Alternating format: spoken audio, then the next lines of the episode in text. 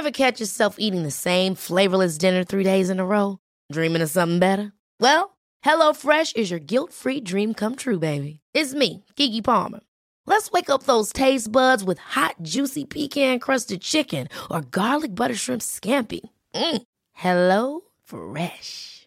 Stop dreaming of all the delicious possibilities and dig in at HelloFresh.com. Let's get this dinner party started.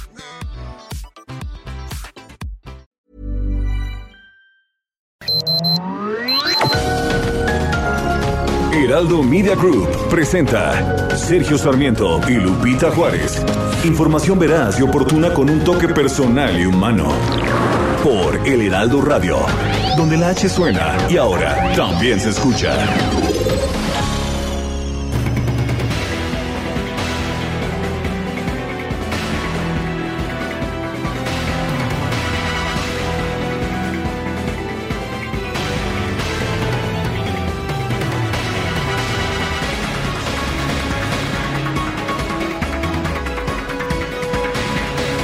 Pues no se le hizo a Emilio Lozoya, el exdirector general de Pemex, va a continuar preso en el reclusorio norte, aunque solamente por el caso Odebrecht. El juez de control, Artemio Zúñiga Mendoza, resolvió que la Fiscalía General de la República acreditó que el exdirector de Pemex cuenta con los antecedentes procesales, los recursos económicos y las redes familiares para suponer que pudiera darse a la fuga el juzgador del Centro de Justicia Penal Federal del Reclusorio Norte señaló que la Fiscalía probó que cambiaron las condiciones objetivas que en julio del 2020 permitieron que el exfuncionario pudiera gozar de la libertad provisional con un brazalete electrónico y bajo otras medidas cautelares. Lo curioso del caso es que pues cuando se le decretó la libertad bajo fianza en julio del 2020, pues el exdirector de Pemex tenía los mismos antecedentes procesales, los mismos recursos económicos y las mismas redes familiares, por lo que no se entiende desde un punto de vista lógico o legal realmente qué cambió. El fallo, el fallo de mantener en la cárcel a Emilio Lozoya fue dictado ayer en una audiencia celebrada en cumplimiento de la sentencia de la magistrada Isabel Porras Odriozola, titular del tercer tribunal unitario, quien ordenó que se volviera a pronunciar el tribunal sobre la medida cautelar del procesado, porque la prisión preventiva, preventiva dictada el pasado 3 de noviembre violaba, eso es lo que argumentaba Emilio Lozoya, su derecho a la legalidad. Son las 7 de la mañana, 7 de la mañana con dos minutos. Eh, yo soy Sergio Sarmiento, quiero invitarlo a que se quede con nosotros en este jueves 27 de enero del 2022. Qué largo ha estado este enero, ¿verdad? Parece que no se acaba, no se acaba y esta semana tampoco se acaba. Uf, esta cuesta de enero ha sido larguísima, larguísima. Y si no me lo cree usted, vamos a preguntarle a una persona que yo sé que goza de la plena confianza de vuestra merced. Se trata de mi compañera Guadalupe Juárez. Lupita, ¿cómo estás? Buen día. Hola, ¿qué tal? Qué gusto verte esta mañana. Sergio Sarmiento, muy buenos días. Ahora sí verte. Ahora sí verte. En vivo, en directo y a todo color. Bueno, un eh, poquito pálido, ya, me hace falta. ya te hacía este, falta el sol, ¿verdad? Toma vitamina D. Oye, pues eh, hace mucho que no nos veíamos en esta cabina, pero bueno, pues hoy coincidimos y me da gusto saludarte a ti, al igual que a nuestros amigos del auditorio. Sí, qué larguísimo este enero. El lunes yo le decía a Angelina, nuestra compañera, oye, ¿ya es martes o qué día es? Porque ya se me hizo larguísima la semana. Bueno, pues eh, en esta larguísima semana que todavía no termina, le quiero comentar a usted que hay una buena noticia que han calificado algunos legisladores como histórica una sentencia de la Suprema de la Sala Superior del Tribunal Electoral del Poder Judicial de la Federación que ordenó al Senado de la República incluir algunos que no querían a Movimiento Ciudadano y al Grupo Plural en la Comisión Permanente a partir de los próximos periodos de receso. Los habían excluido, los habían echado a un lado y que creen pues que no, no se les hizo a los demás partidos políticos. Se le ordenó emitir una legislación para garantizar que en la comisión permanente puedan estar representadas las senadurías sin afiliación parlamentaria. La sala superior dijo que la permanente es un órgano legislativo bicameral, temporal y de decisión que durante periodos de receso asume funciones de la Cámara de Diputados y del Senado.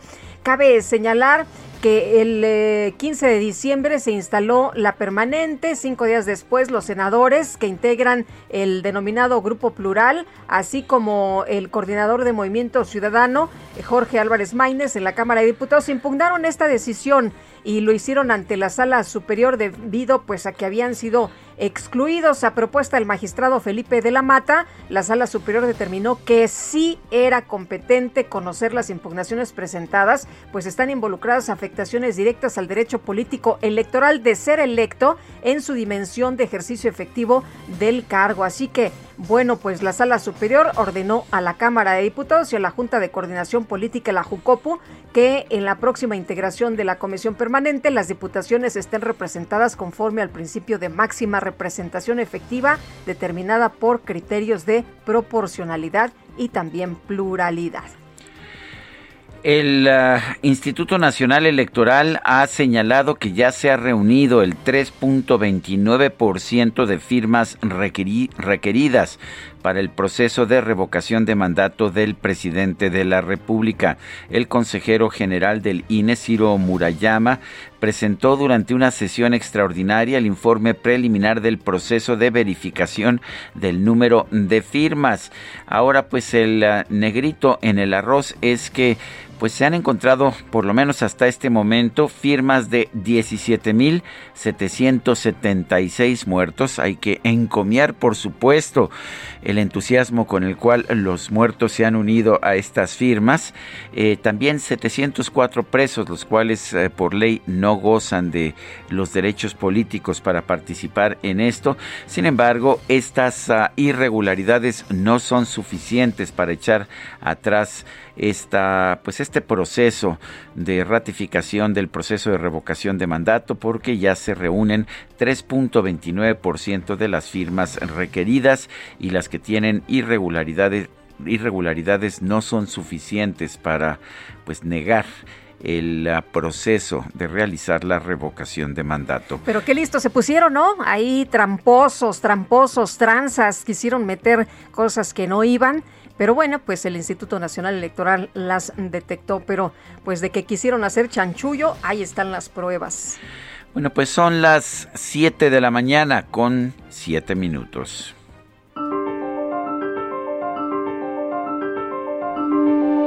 Vamos a la frase del día.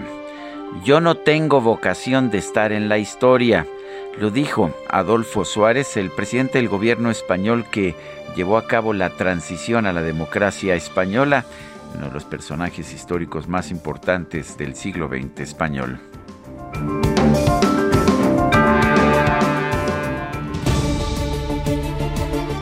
Bueno, y las preguntas. Nos da por preguntar, ¿no es así, Guadalupe? todos los días, todos, los días. Somos muy preguntones. Ayer preguntábamos eh, la siguiente, la siguiente pregunta. ¿Piensa usted que AMLO es el presidente más atacado por los medios en la historia?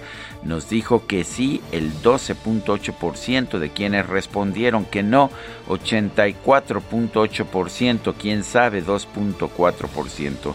En total recibimos 15.949 votos. La que sigue, por favor. Claro que sí, mi queridísimo DJ Kike, ya no me habituaba yo ya, ya lo echaba yo de menos, ¿no? Su cachucha, su, eh, su, buena onda, su buena vibra. Sí, este, su esbelta figura. Bueno, en fin, todas aquellas cosas que nos hacen admirar a nuestro DJ Que Bueno, pues ya esta mañana coloqué en mi cuenta personal de Twitter, arroba Sergio Sarmiento, la siguiente pregunta. ¿Qué piensa usted que pasó con los 20.000 árboles de la ruta original del tren Maya? se talaron, nos dice el 90%, se trasplantaron 2.4%, no sabemos 7.6%. Hemos recibido hasta este momento 1.546 votos en 44 minutos. Dice Juan Carlos Duarte, 20 eh, mil en el camellón, árboles machuchones por sentido común no caben, es lo que nos dice esta mañana. Así que muchos saludos a nuestros amigos del auditorio. Bueno, pues son las 7 de la mañana, 7 de la mañana con 9 minutos.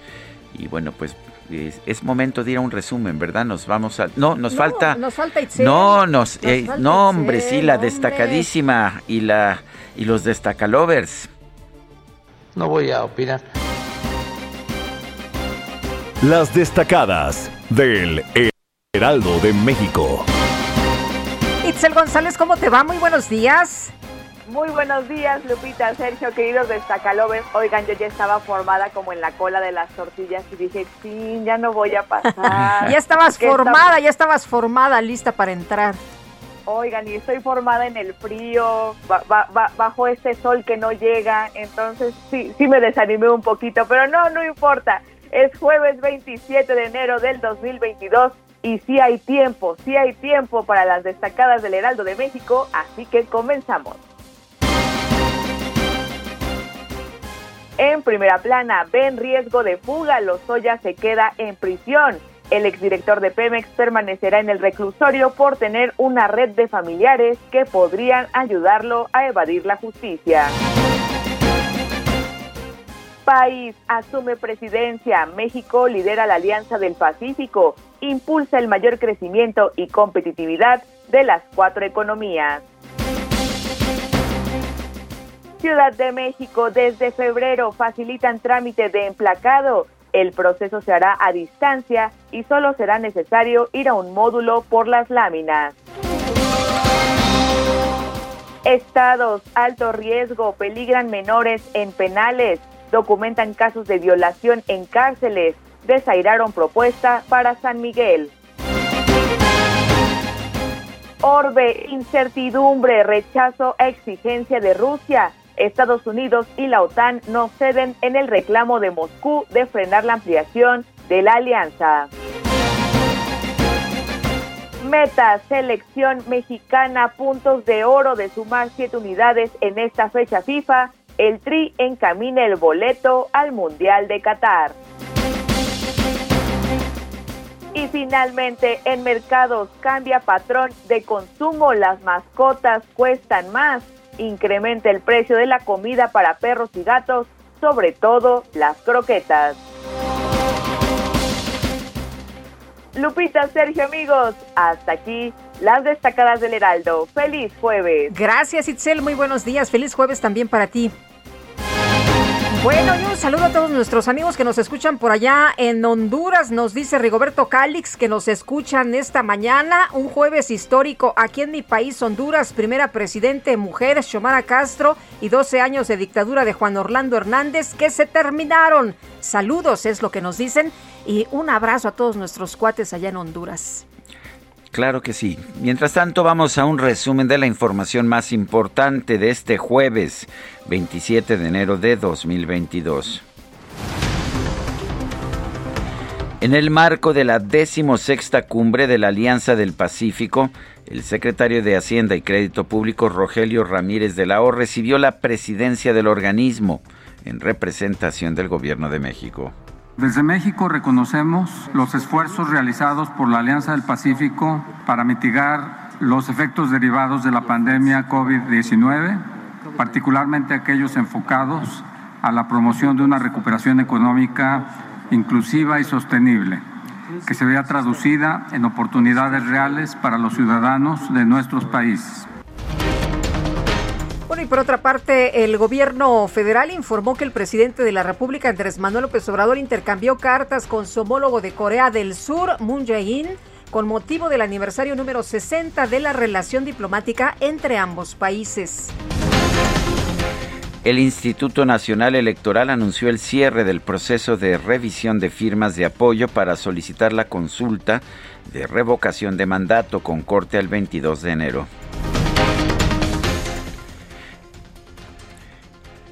El Instituto Nacional Electoral estableció que del 4 de febrero al 10 de abril se debe suspender la propaganda gubernamental que incluye elementos que puedan incidir en el resultado de la consulta de revocación de mandato.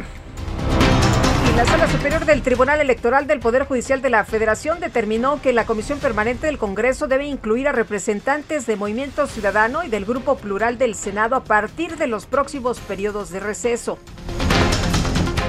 El coordinador del Grupo Plural en la Cámara Alta, Germán Martínez Cázares, aseguró que con este fallo del Tribunal Electoral se fortalece la libertad de expresión y la libertad de asociación para todos los mexicanos. En una sentencia histórica del Tribunal Electoral del Poder Judicial de la Federación, el Grupo Plural ganó respaldo y respeto a la voz de todos los ciudadanos. El Grupo Plural gana entrar a la Comisión Permanente del Congreso de la Unión que se le había negado. Silenciar a diputados, a diputadas, a senadoras, a senadores o intimidar a periodistas debilita a nuestra democracia. Hoy fortalecimos la libertad de expresión, la libertad de asociación para todas y todos los mexicanos. En un comunicado, la Coordinación Nacional de Movimiento Ciudadano consideró que esta resolución del Tribunal Electoral marca un precedente para garantizar que no se excluya a ninguna fuerza política. El senador de Movimiento Ciudadano Dante Delgado anunció su renuncia a la presidencia de la comisión especial que investiga los presuntos casos de abusos de poder en Veracruz. La defensa de los derechos de la gente se puede y se va a dar desde todas las trincheras. Y es eh, por esta razón que he decidido renunciar a la presidencia de la comisión especial y he pedido al senador Clemente Castañeda coordinador del Grupo Parlamentario de Movimiento Ciudadano, solicita una reunión de la Junta de Coordinación Política para notificar mi decisión. La presidencia de la República dio a conocer la destitución de tres directores de Seguridad Alimentaria Mexicana, Segalmex, por presuntas irregularidades de servidores públicos, proveedores y prestadores de servicios que podrían derivar en responsabilidades administrativas o penales. Un tribunal federal desechó un amparo que promovió el titular de la Unidad de Inteligencia Financiera, Pablo Gómez, en contra la libertad provisional concedida al exdirector de Pemex, Emilio Lozoya, por el caso agronitrogenados. Sin embargo, el juez de control Artemio Zúñiga determinó que el exdirector de Pemex, Emilio Lozoya, debe seguir bajo prisión preventiva por el caso Odebrecht, al considerar que cuenta con antecedentes procesales y recursos económicos suficientes para suponer que pueda darse a la fuga. El fiscal general de Baja California, Iván Carpio, informó que el abogado Atalo Machado Yepes fue nombrado fiscal especial de las investigaciones sobre los homicidios de los periodistas Lourdes Maldonado y Margarito Esquivel. La Secretaría de la Defensa Nacional confirmó el envío de 1.500 elementos a Guanajuato, esto como parte del Plan Nacional de Paz y Seguridad 2018-2024. Este miércoles fueron asesinados tres policías de la Dirección de Seguridad Pública de Sombrerete, Zacatecas. Sus cuerpos fueron encontrados en una camioneta abandonada a las afueras de la cabecera municipal. Bueno, ya más temprano le dábamos a usted a conocer que en Ciudad Cuauhtémoc, también en Zacatecas, aparecieron dos colgados en el mismo lugar donde el año pasado habían aparecido 10 personas colgadas, lo que llamó mucho la atención, lo que impactó, por supuesto. Sin embargo, sin embargo, pues ya nos estamos acostumbrando. Ayer nada más fueron dos colgados. Bueno, la comunidad de Buenavista de la Salud en el municipio de Chilpancingo, Guerrero, dos policías comunitarios fueron abatidos durante un enfrentamiento con civiles armados. El periodista oaxaqueño José Ignacio Santiago Martínez fue atacado a balazos, esto a pesar de que llevaba escoltas en una carretera de la región mixteca. Lo tenemos en la línea telefónica en estos momentos, José Ignacio Santiago Martínez. Cuéntanos exactamente cómo ocurrió este ataque, cuáles fueron las circunstancias y por qué tenías escoltas. ¿Qué tal, Sergio? Muy buenos días. Pues este para comentarte lo que acabas de mencionar en estos momentos al aire, pues sí, efectivamente me encontraba en la región mixteca de la entidad oaxaqueña cuando este, me dirigía a mi domicilio en la ciudad de Juchitán. Un traslado de aproximadamente nueve horas, este, cuando fuimos interceptados por un grupo armado que se trasladaba a bordo de un taxi color blanco con guinda. En mis escoltas que fueron asignados por el personal de gobernación, de la Secretaría de Gobernación, se percataron de que tres sujetos con armas largas este, nos seguían de cerca, por lo cual ellos comenzaron a acelerar la unidad de motor. Afortunadamente, en todo momento estos sujetos, este, pues siempre eran dejados muy atrás por parte del equipo de seguridad que me resguardaba en ese momento. Sin embargo, hubo un, un, este, un espacio ahí en donde los escoltas ingresaron a un poblado para tratar de disuadir a esta unidad de motor que nos seguía muy de cerca, pero pues estos, eh, al conocer el poblado, nos cerraron el paso más adelante eh, lo que ocasionó que pues los elementos de seguridad aceleraran la unidad casi casi a punto de chocar con este taxi, eh, logrando salir en esos momentos nuevamente a la carretera. En eso pues ya los elementos me habían sometido ahí en el suelo y este me habían dicho que pues yo me agachara y comenzó el intercambio de balas. En ese trayecto afortunadamente este no sufrimos lesiones ninguno de los tres tripulantes que íbamos a bordo de la camioneta blanca tipo RAM, este, mientras que aquellos sujetos que habían descendido del taxi para comenzar a realizar las detonaciones volvieron a abordar y fue un tiempo que perdieron para no poder este alcanzarnos en esos momentos cuando nos, nos este a la fuga para que evitáramos ser alcanzados. Ignacio, ¿sospechas de, de alguien? Eh, eh, eh, ¿Puedes pensar en, en quién pudo haber perpetrado este ataque? sinceramente no. Sinceramente no podría yo hacer señalamientos en este momento sobre de una persona o algún grupo porque es este lo único que me han dicho es de que esa es la región triqui en donde pues se cuidan de esa manera o este no les gusta que la presencia de los medios de comunicación en esa zona. Y pues se maneja mucho como los permisos para poder entrar a trabajar en esa zona. Por lo cual eh, ahorita pues podría yo hacer señalamientos sin embargo pues no no no cuento con esos fundamentos lo que sí es de que pues la unidad estaba plenamente identificada de ser de un periodista. La camioneta blanca sí este, estaba ubicada pues en la zona de ser de un medio de comunicación y también de que pues eran escoltas los que me resguardaban ya que pues yo había dado parte a las autoridades municipales ahí de que yo andaba realizando pues ahí de que los elementos que llevaba yo eran de seguridad y pues este sí conocían de que pues yo era un medio de comunicación. O sea, si entiendo bien, el ataque en contra tuya es por ser periodista, pero no por ser tú como periodista, no es un ataque en lo individual, por no haber pedido permiso para entrar en una zona en la que piden permiso para entrar. No, o sea, yo ya me había reportado con la autoridad. Yo ya me había reportado por de que pues los elementos que me resguardaban eran elementos de protección federal para evitar cualquier este situación de estas. Yo ya había hecho mi reporte que yo iba a andar ahí este y pues era algo como para mí ya favorable a mi a mi parte porque pues yo ya había hecho de su conocimiento a las autoridades de que iba a andar en la zona y que los que andaban conmigo eran elementos de protección federal por lo cual les digo de que pues la unidad estaba identificada de que pues trasladaba a un periodista y no trasladaba a otro tipo de personal y pues sí ¿tú qué, tipo de trabajo estabas haciendo? ¿Reportajes? ¿Estabas haciendo entrevistas? Cultural. Ah, realizando algunas tomas culturales nada más para un, una sección que se llama riqueza cultural. Y estás bien, ¿verdad? Saliste ileso, eh, tus escoltas también. Afortunadamente sí, la verdad la acción que realizaron los escoltas de acelerar este enfrentar la otra unidad así con vehículo a vehículo eh, fue lo que también este esas maniobras ayudó muchísimo para que estas personas perdieran tiempo y no pudieran andarnos alcance. Muy bien, pues nos da mucho gusto que estés bien, al igual que tus escoltas, José Ignacio, y gracias por tomarnos la llamada.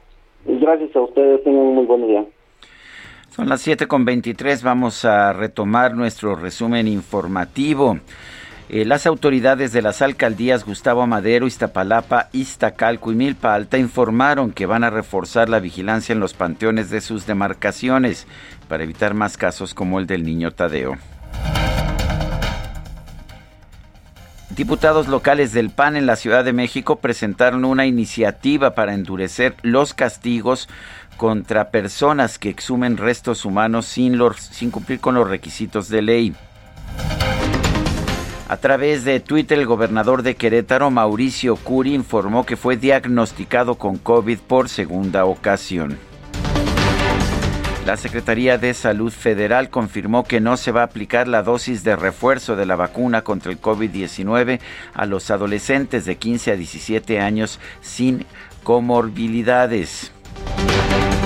La Secretaría de Salud también reportó 48.627 casos nuevos de COVID-19 en las últimas 24 horas, así como, escuche usted, 532 muertes, sí, 532 muertes registradas en un solo día. Son las 7 de la mañana con 24 minutos. Guadalupe Juárez y Sergio Sarmiento estamos en el Heraldo Radio. Nuestro número para WhatsApp es el 55 20 10 96 47. Regresamos en un momento más. Mándame un WhatsApp, mándame un WhatsApp, me siento desesperado.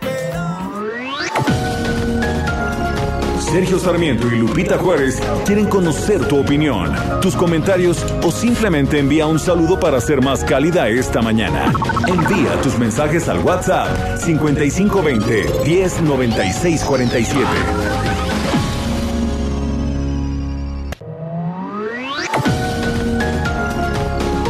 Continuamos con Sergio Sarmiento y Lupita Juárez por El Heraldo Radio.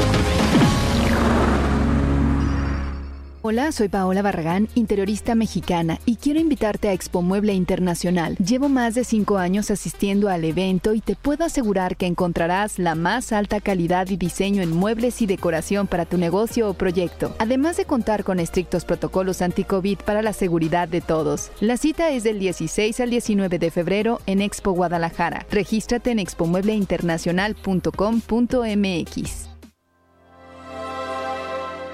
En este viaje que cada mañana, lleno de sueños, comienzo en la cama. Soy un turista que a veces no entiende el raro idioma en que me habla la gente. Tantas aduanas entre unos y otros, tantas fronteras volviéndonos locos. Hay tantos muros entre las miradas que aunque nos vemos nunca vemos nada. He visto ruinas de sueños caídos, mares de fe en desiertos de olvido. Y cuando más me encontraba perdido, un mapa de mí me entregaste tú. Continuemos el viaje.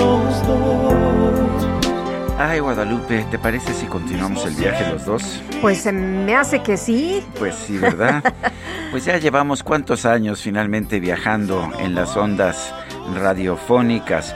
Y, y, desde hace muchos años hemos tenido conversaciones eh, con este hombre que estamos escuchando, Leonel García, aquí en su participación con el grupo Sin Bandera que tenía con Noel Chagris. Sí, es cumpleaños de Leonel García, está cumpliendo 47 años. Me da mucho Un chavo gusto bien porque talentoso, ¿verdad? Muy, muy talentoso, Muy la verdad es que yo le tengo mucho afecto. Muy, muy amo- un, un hombre muy amoroso, muy cálido, muy sencillo. La verdad me cae muy bien. Bueno, estamos escuchando a Sin Bandera y Esto se llama De Viaje. Pensé que el viaje no tenía sentido.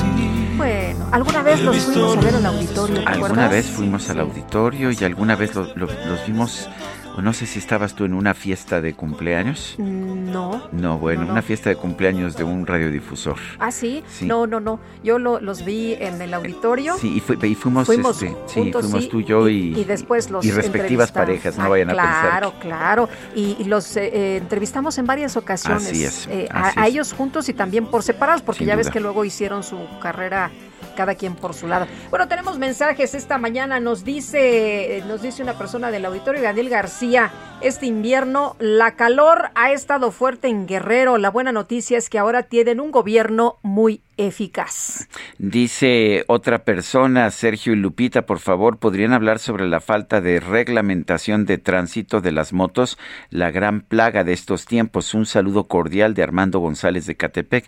Pues reglas hay, lo que pasa es que muchos motociclistas no le prestan atención a esas reglas. Eli Cortázar nos dice, necesito mantenerme de pie seis días ya que intubaron a mi padre. Pues le mandamos un abrazo, Eli, y deseamos que que su padre se recupere. Eh, dice otra persona, eh, Sergio y Lupita, por favor, a quien corresponda en el callejón Victoria de Ocotlán de Morelos, diario se paran cuatro taxis en la, banqueta a cargar y descargar el pasaje con los números económicos 12615, 12614, 12616, 14213. Le preguntamos al delegado de la Policía Vial Estatal en Ocotlán, el tal Pantera, ¿cuentan o no cuentan con los permisos correspondientes para hacer un sitio en dicho callejón? Gracias, buen día, estamos escuchando a todo volumen. Oye, pues qué mal, ¿no? Que cualquiera diga, ah, pues aquí ya me establezco. Es mi sitio de Es mi sitio y ya por mis pistolas. Bueno, la Secretaría de Salud reportó 532 muertos en las últimas 24 horas. ¿Escuchó usted bien? Nada de gripita, nada de COVIDcito. Hemos llegado a 304.308 defunciones en lo que va de la pandemia. Y Jorge Almaquio nos tiene todos los Gracias. Amigos, así es, aumenta el número de fallecimientos por COVID-19 y este miércoles la Secretaría de Salud reportó 532 más en las últimas 24 horas para llegar a 304.308 defunciones en lo que va de la pandemia. El Heraldo Media Group reportó el pasado martes que se había registrado la cifra más alta de defunciones por SARS-CoV-2 de los últimos tres meses con 474, luego de que el 20 de octubre del 2021 se confirmaron 424 fallecimientos, cifra que se vuelve a rebasar un día después. El informe técnico diario COVID-19 México dio a conocer que los casos confirmados de contagio aumentaron en 48.627 en el último día para alcanzar la cifra de 4.779.296. En cuanto a los casos activos estimados, la Subsecretaría de Prevención y Promoción de la Salud estima que hay 296.349 casos y han resultado negativos al nuevo coronavirus 8.424.214 en los cerca de 22 meses de emergencia sanitaria. Sergio Lupita, amigos, el reporte que les tengo. Muchas gracias, Jorge. Son las 7 con 36. Llegó el bajadón de precios Soriana. Aprovecha que el aceite vegetal precisísimo de 870 mililitros lo bajamos a 31.90 y el arroz extra precisísimo de 900 gramos a 14.90. Sí, a solo 14.90. Soriana, la de todos los mexicanos. Solo enero 27. Aplica restricciones. Válido en Hiper y Super. Tenemos ah, aquí, este Guadalupe y yo, un nuevo libro. El libro se llama La tragedia del desabasto. Es de Javier Tello, médico cirujano por la UNAM y analista en políticas de salud. Y entre otras cosas nos señala que se han cometido errores, errores muy graves en políticas de salud pública en el actual gobierno. Sí, el gobierno que prometió que pues ya para estas alturas tendríamos un sistema de salud como el de Dinamarca. Doctor Javier Tello, especialista en políticas de salud, gracias por tomar nuestra llamada. Eh, no hemos no, no, he percibido yo, por lo menos, que ya estemos en materia de salud en el nivel de Dinamarca. ¿Tú qué opinas, Javier? ¿Qué tal, Sergio? Muy buenos días. No, definitivamente no. Y es que, mira, la concepción del sistema de salud creo que, con, pese a todos los buenos deseos, no, no aterriza en lo que debería de ser. El pensar en una universalidad, en que haya un acceso de todas las personas a la salud, no necesariamente tiene que pasar, número uno, por un fantasma de algo que no existe, como es una gratuidad, porque eso no existe, perdóname Sergio, ni en Dinamarca, ¿sí? Y por el otro lado, no se trata de desmantelar lo ya hecho, porque en ese tiempo, en volver a armar las cosas, nos quedamos absolutamente con, nada y justo cuando estamos más desprotegidos nos llega una pandemia. Entonces sí es bastante complicado el querer pensar que deshaciendo lo que ya estaba hecho, sí, que no era perfecto, que podía mejorar, eh, no, nos quedamos con la gente desprotegida. Y ese es el caso, por ejemplo, del abasto de los medicamentos, ¿no? Creo que es el ejemplo más, más simple para tratar de crear exactamente el sistema que el actual gobierno quería, deshizo completamente el sistema de abasto y ahora estamos viendo las consecuencias. Eh, Javier, en tu libro nos hablas de varios temas importantes. Nos dices también que por cuestiones ideológicas desmontaron el INSABI y por cuestiones ideológicas, eh, argumentando corrupción, nos dejaron sin medicamentos. Aquí el problema es que hay personas, nos cuentas en el libro, historias de, pues, de varios niños que tienen cáncer o de personas que tienen eh, problemas de VIH o personas que tienen problemas a lo mejor relacionados con la salud mental que se quedaron se quedaron sin medicamentos. Estos niños eh, de, cáncer eh, cuyas madres y padres dicen que están dispuestos a cruzar un mar de lava, pues no debería de ser, ¿no? No debería de ser que los padres tengan que estar mendigando eh, pues alguna especie de medicamento. Javier. Sí, Lupita, buenos días. Mira, eh, como lo pongo en el libro, es nadie merece sufrir. Es decir, la gente ya tiene bastante con estar enferma como para también tratar de estar viendo por dónde obtiene los medicamentos. Lo que yo, lo que yo intento hacer en el libro es, número uno, explicar de una manera clara para que la gente lo entienda. Este no es un libro técnico, no está lleno de cifras ni de gráficas. Es para que todo el mundo entienda varias cosas por qué tenemos un desabasto, qué teníamos antes, quién fue el responsable de esto y hacia dónde vamos si no hacemos un cambio adecuado. Pero es también un libro que las dos terceras partes habla de historias humanas. Yo creo que no le hemos dado la suficiente voz a la gente. ¿Qué está pasando con una mujer que necesita de repente en el estado de Veracruz, eh, bueno, eh, no de repente, perdón, sino que es, eh, tiene diabetes y necesita todos los días aplicarse su insulina y tiene varios años, meses ya, van a ser dos años y medio, que no tiene un flujo regular de insulina para poder aplicarse, ¿no? ¿Qué pasa?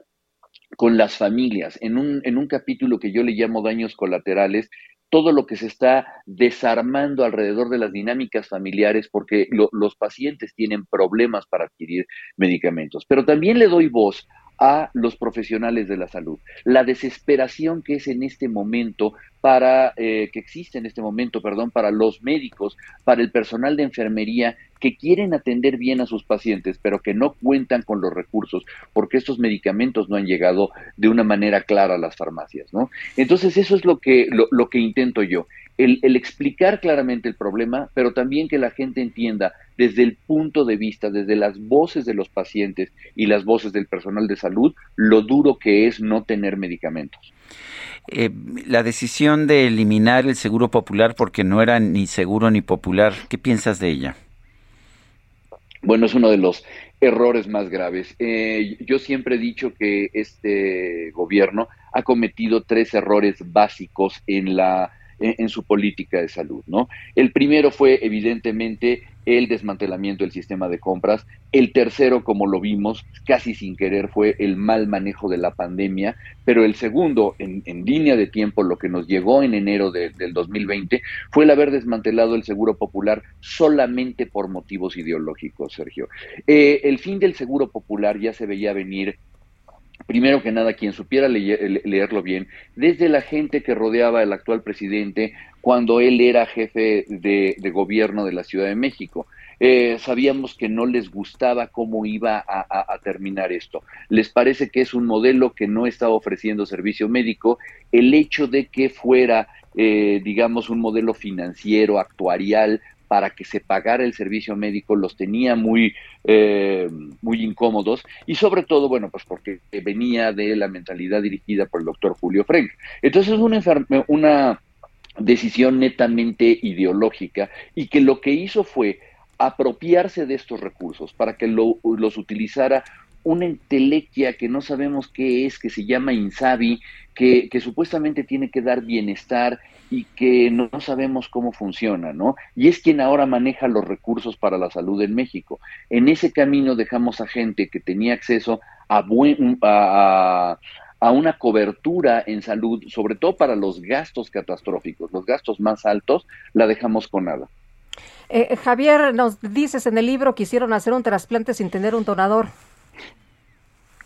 Sí, mira, el, ejemplo que yo pongo es este. Eh, primero que nada, la base, ¿no? Si yo tengo un sistema de compras que digo yo, digo que tiene corrupción, lo primero que hago es una investigación y lo pruebo. En caso de que hubiera corrupción, pues me dedico yo a corregir todas estas partes donde estoy encontrando la corrupción. Lo que no hago es quitar todo y dejar a la gente con nada. Y mi analogía es por esta, Lupita. Cuando tú vas a trasplantar un corazón, tienes una persona con un corazón enfermo, normalmente lo que haces es que lo conectas a un aparato durante, durante este proceso, le quitas el corazón y este aparato lo mantiene vivo mientras le pones el otro corazón que tú ya tienes.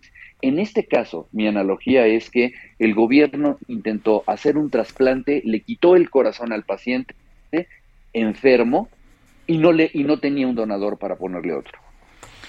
El, hablabas eh, de, de, las ventas, de las compras consolidadas que hacía el Instituto Mexicano del Seguro Social. ¿Eran realmente tan corruptas como para haberlas eliminado? Y pues, ¿qué, qué tan eficaz, qué tan eficientes han sido los sistemas de compras que se han establecido ahora?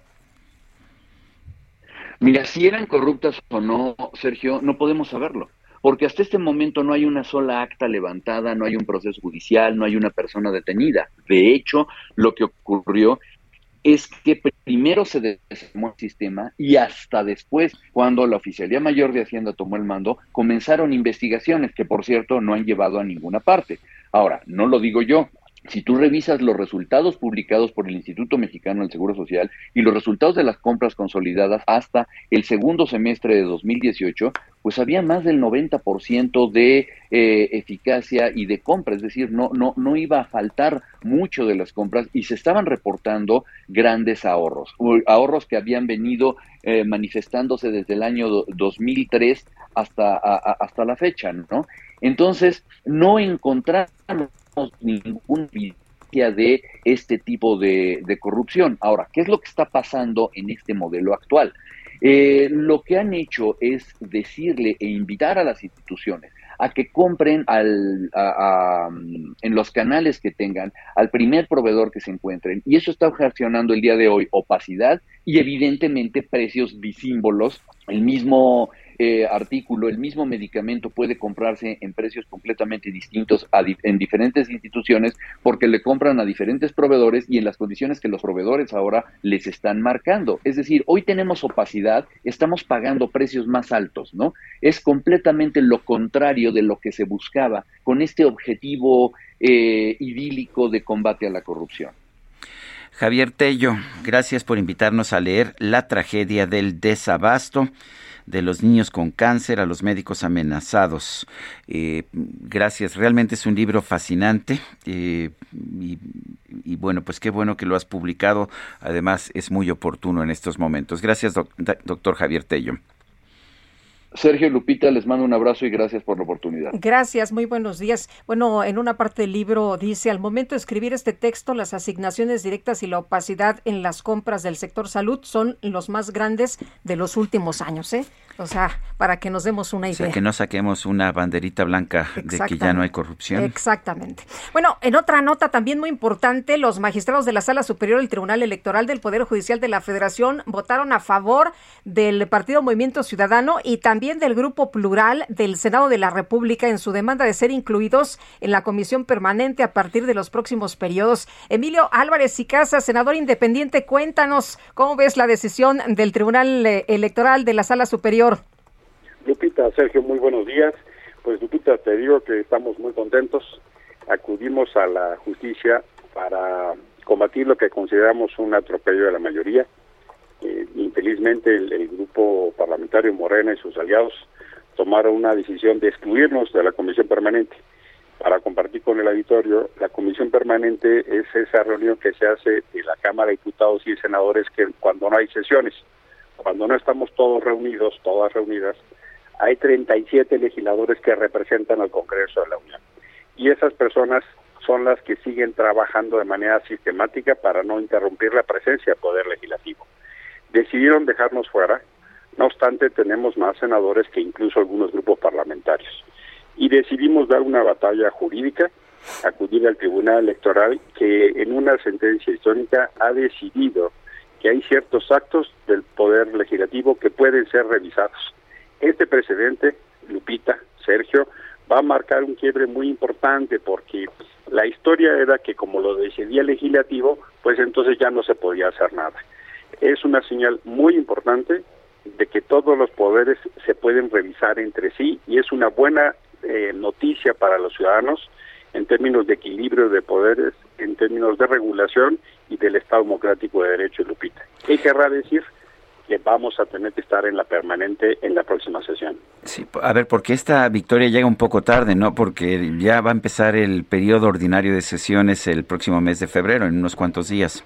Es así, llega relativamente tarde. Este periodo ordinario, pues, fue un mini periodo, es del mes de enero, pero mm, digamos nosotros a mediados de diciembre interpusimos este recurso, un poquito después de que se tomó la decisión, y, y claro que nos hubiera gustado que tuviera efectos para este periodo, pero lo importante es que para el próximo, que dura cuatro meses, ya estaremos en una condición distinta y que además, así como el Grupo Plural ha sentado un precedente en el Senado, puede servir para otros casos en otros congresos, Sergio.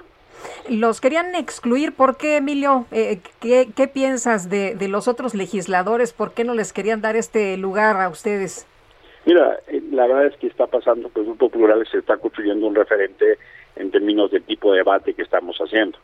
Y eh, eh, empieza a resultar que les es incómodo. Empieza a resultar que increíblemente, contrario a lo que se hubiera esperado en este momento país, de más democracia, más diálogo, más apertura, lo que vemos es un ambiente donde las cosas se cierran, se cierran y se cierran. Eh, esta voluntad desde Palacio Nacional de polarizar, confrontar y cerrar, también tiene su correlato en el Congreso de la Unión con la, su mayoría legislativa.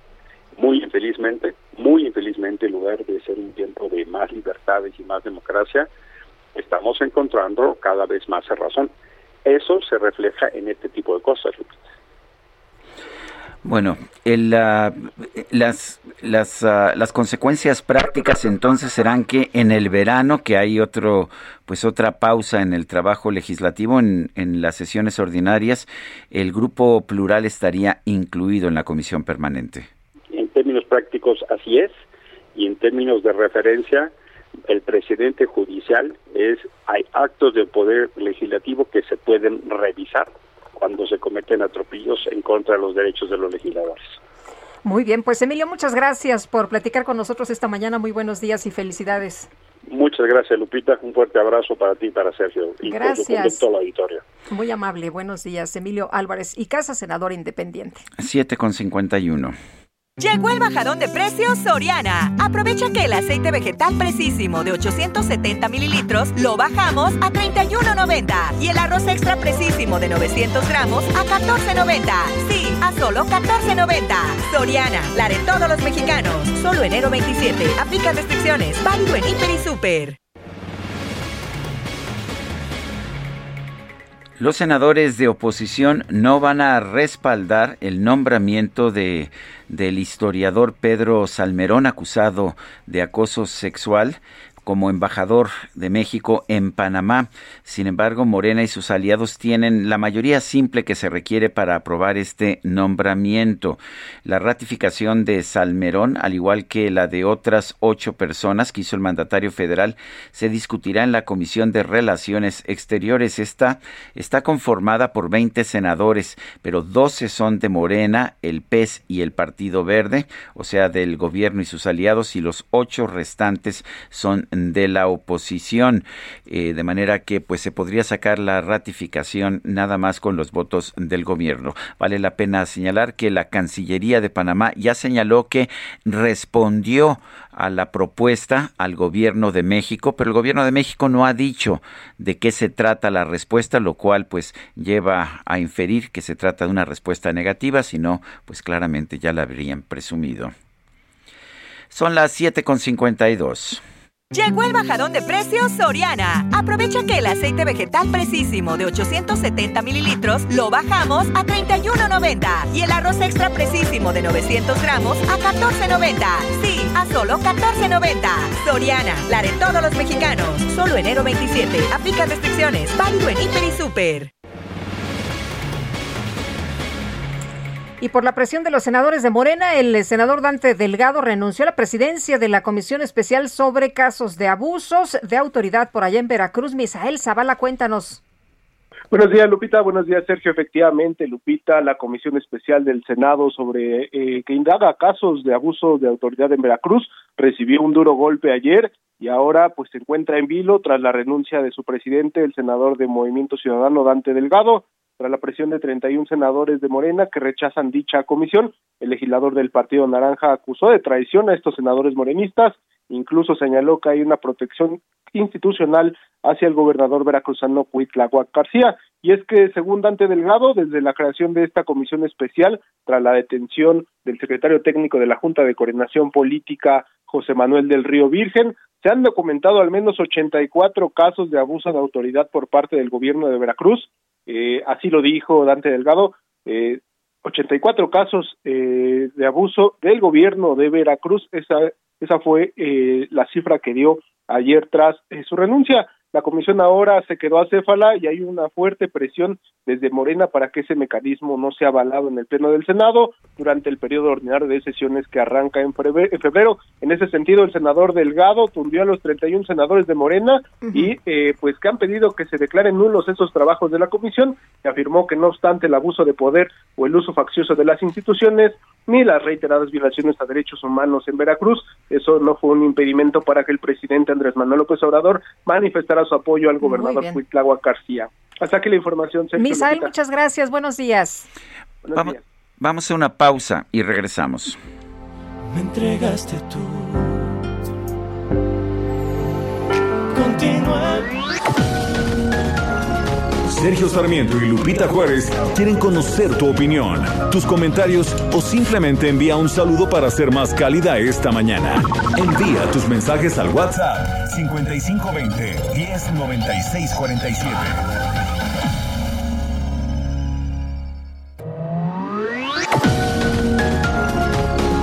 Continuamos con Sergio Sarmiento y Lupita Juárez por El Heraldo Radio.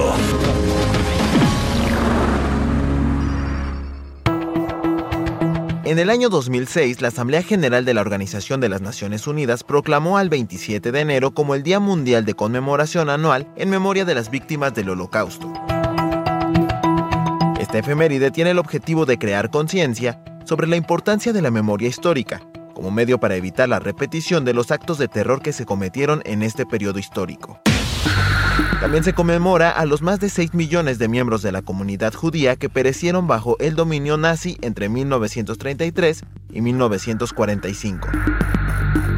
En 1988, se estableció el Grupo de Trabajo para la Cooperación Internacional en Educación, Recuerdo e Investigación del Holocausto, el cual se dedicó a apoyar a diferentes organizaciones en la distribución de información sobre estos hechos.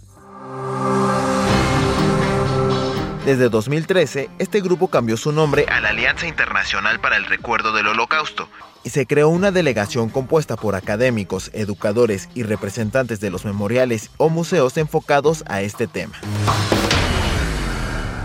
No, no es necesario que lo entienda porque nunca le ha servido la razón al corazón. El corazón no piensa, no, mi vida, para que te esfuerzas.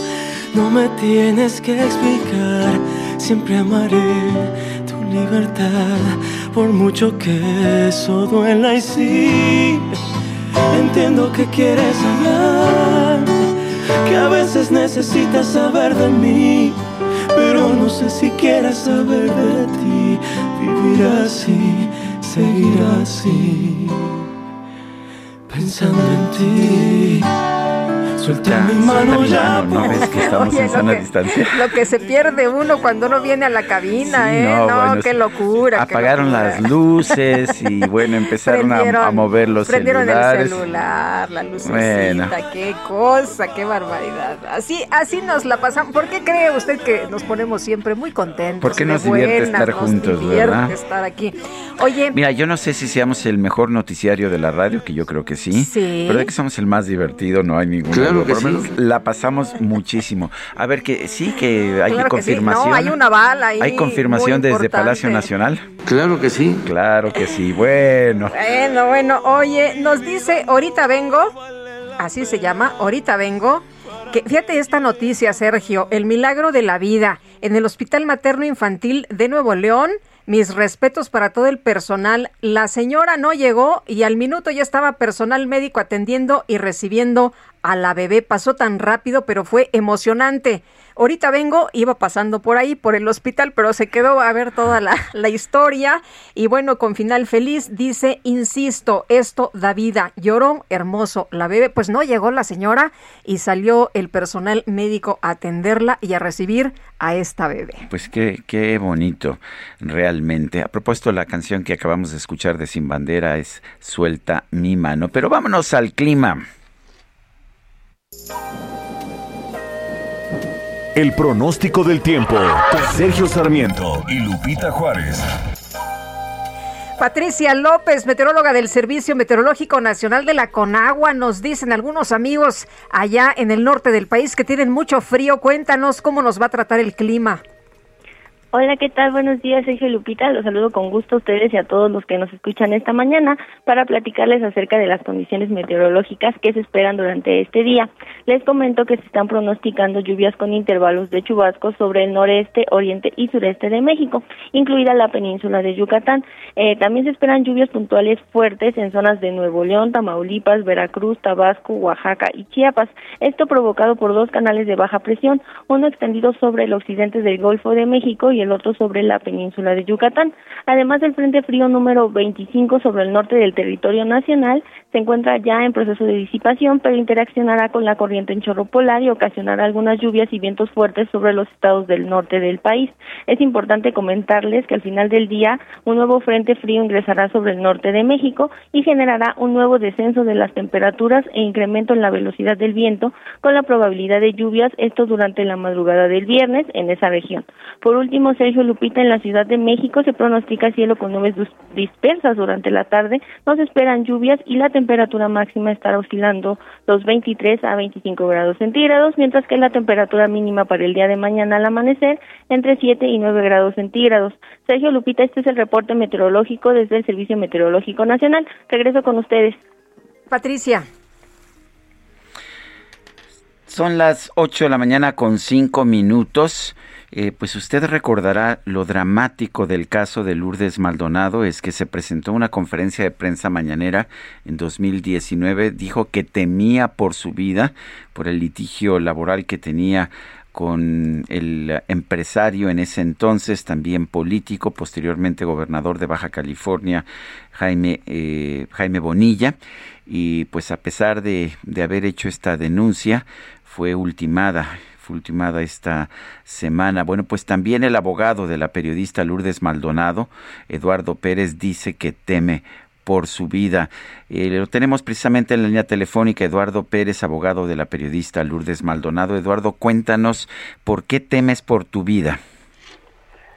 El problema se, se suscita derivado del fallecimiento de Lourdes el día que falleció Lourdes, eh, te viene, es extraño eh, la época, el cómo y el cuándo.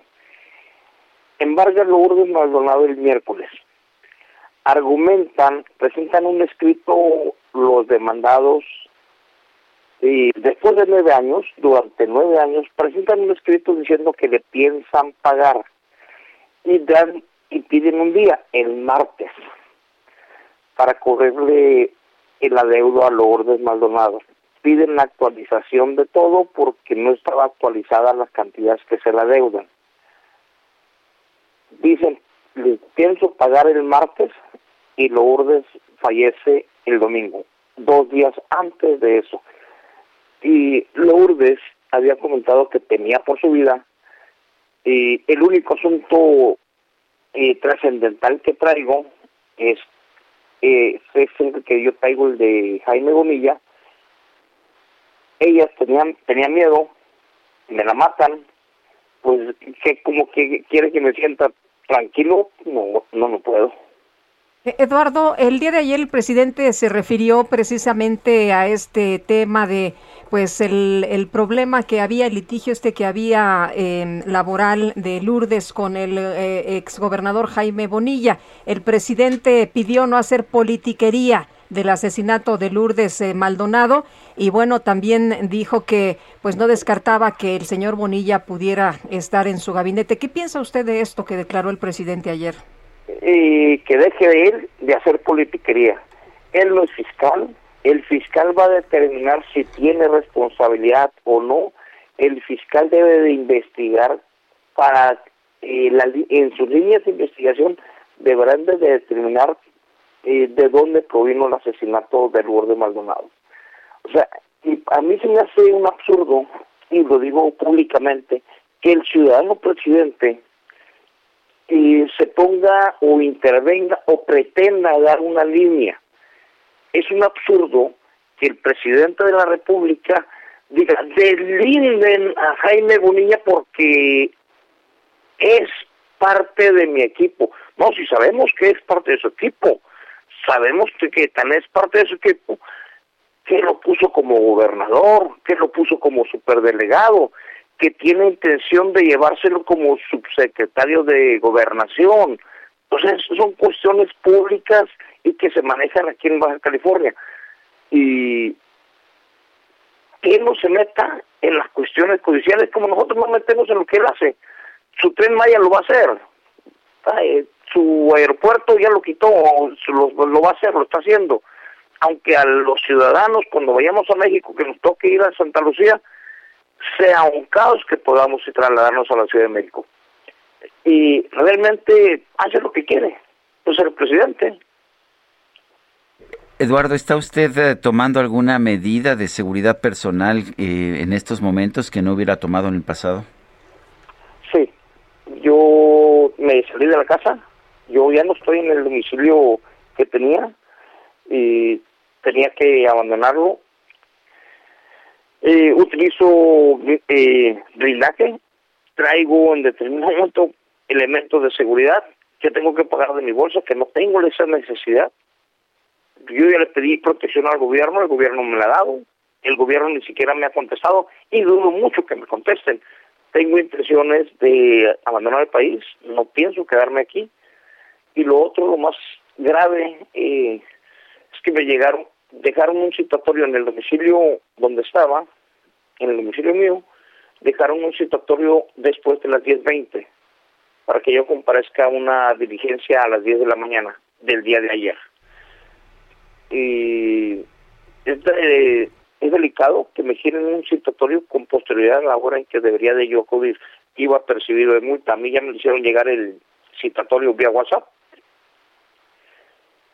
Me comentaron, llegó después de las 10.20, a las 10.20 yo llegué a la casa, no había citatorio. Cuando salí a la 1.40, estaba el citatorio ahí y me lo mandan y el citatorio supuestamente era para que yo comparezca a declarar a las 10 de la mañana. Eh, Eduardo, eh, Lourdes estaba contenta porque había ganado este, este litigio y ella dio algunas declaraciones en el sentido de que, pues una vez eh, retomando ella las riendas de, pues de, de, de, este, de este lugar, iba a, a, poner al descubierto, pues que no se pagaban impuestos, que no se pagaba Infonavit, que no se pagaban eh, pues varios, varias prestaciones que de hecho a los trabajadores se les pagaba en sobrecitos. Eh, ¿Cree usted que, que esta agresión eh, eh, pudo haber venido por estas declaraciones? Eh, no, no quiero comentarle eh, esa situación y le voy a decir por qué. Si yo comento que sí viene de ese lugar, me meto en un problema ante la fiscalía porque porque lo dijiste, porque eso. Prefiero omitir el comentario de si viene o no viene de ahí. Las conclusiones las tiene que sacar el MP. Las conclusiones las tiene que determinar el MP. El, el MP es su obligación.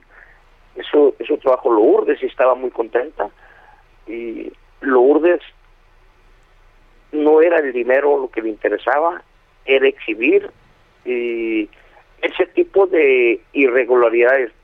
Lo urde lo que se preocupaba era que la gente que trabajaba en la empresa de, de Jaime tuviera los derechos y las prestaciones de seguridad social. No sé, y lo digo, no sé si las autoridades, en base a los comentarios de Lourdes, que fue una denuncia pública, puedan actuar de oficio y hacerlo. Eso no me compete a mí, le compete a las autoridades, porque se ha hecho, se ha hecho el señalamiento, fallece Lourdes, pues ahora sí, que cada quien tome sus, sus resoluciones.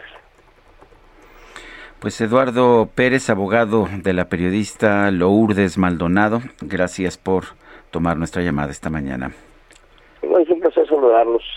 Gracias.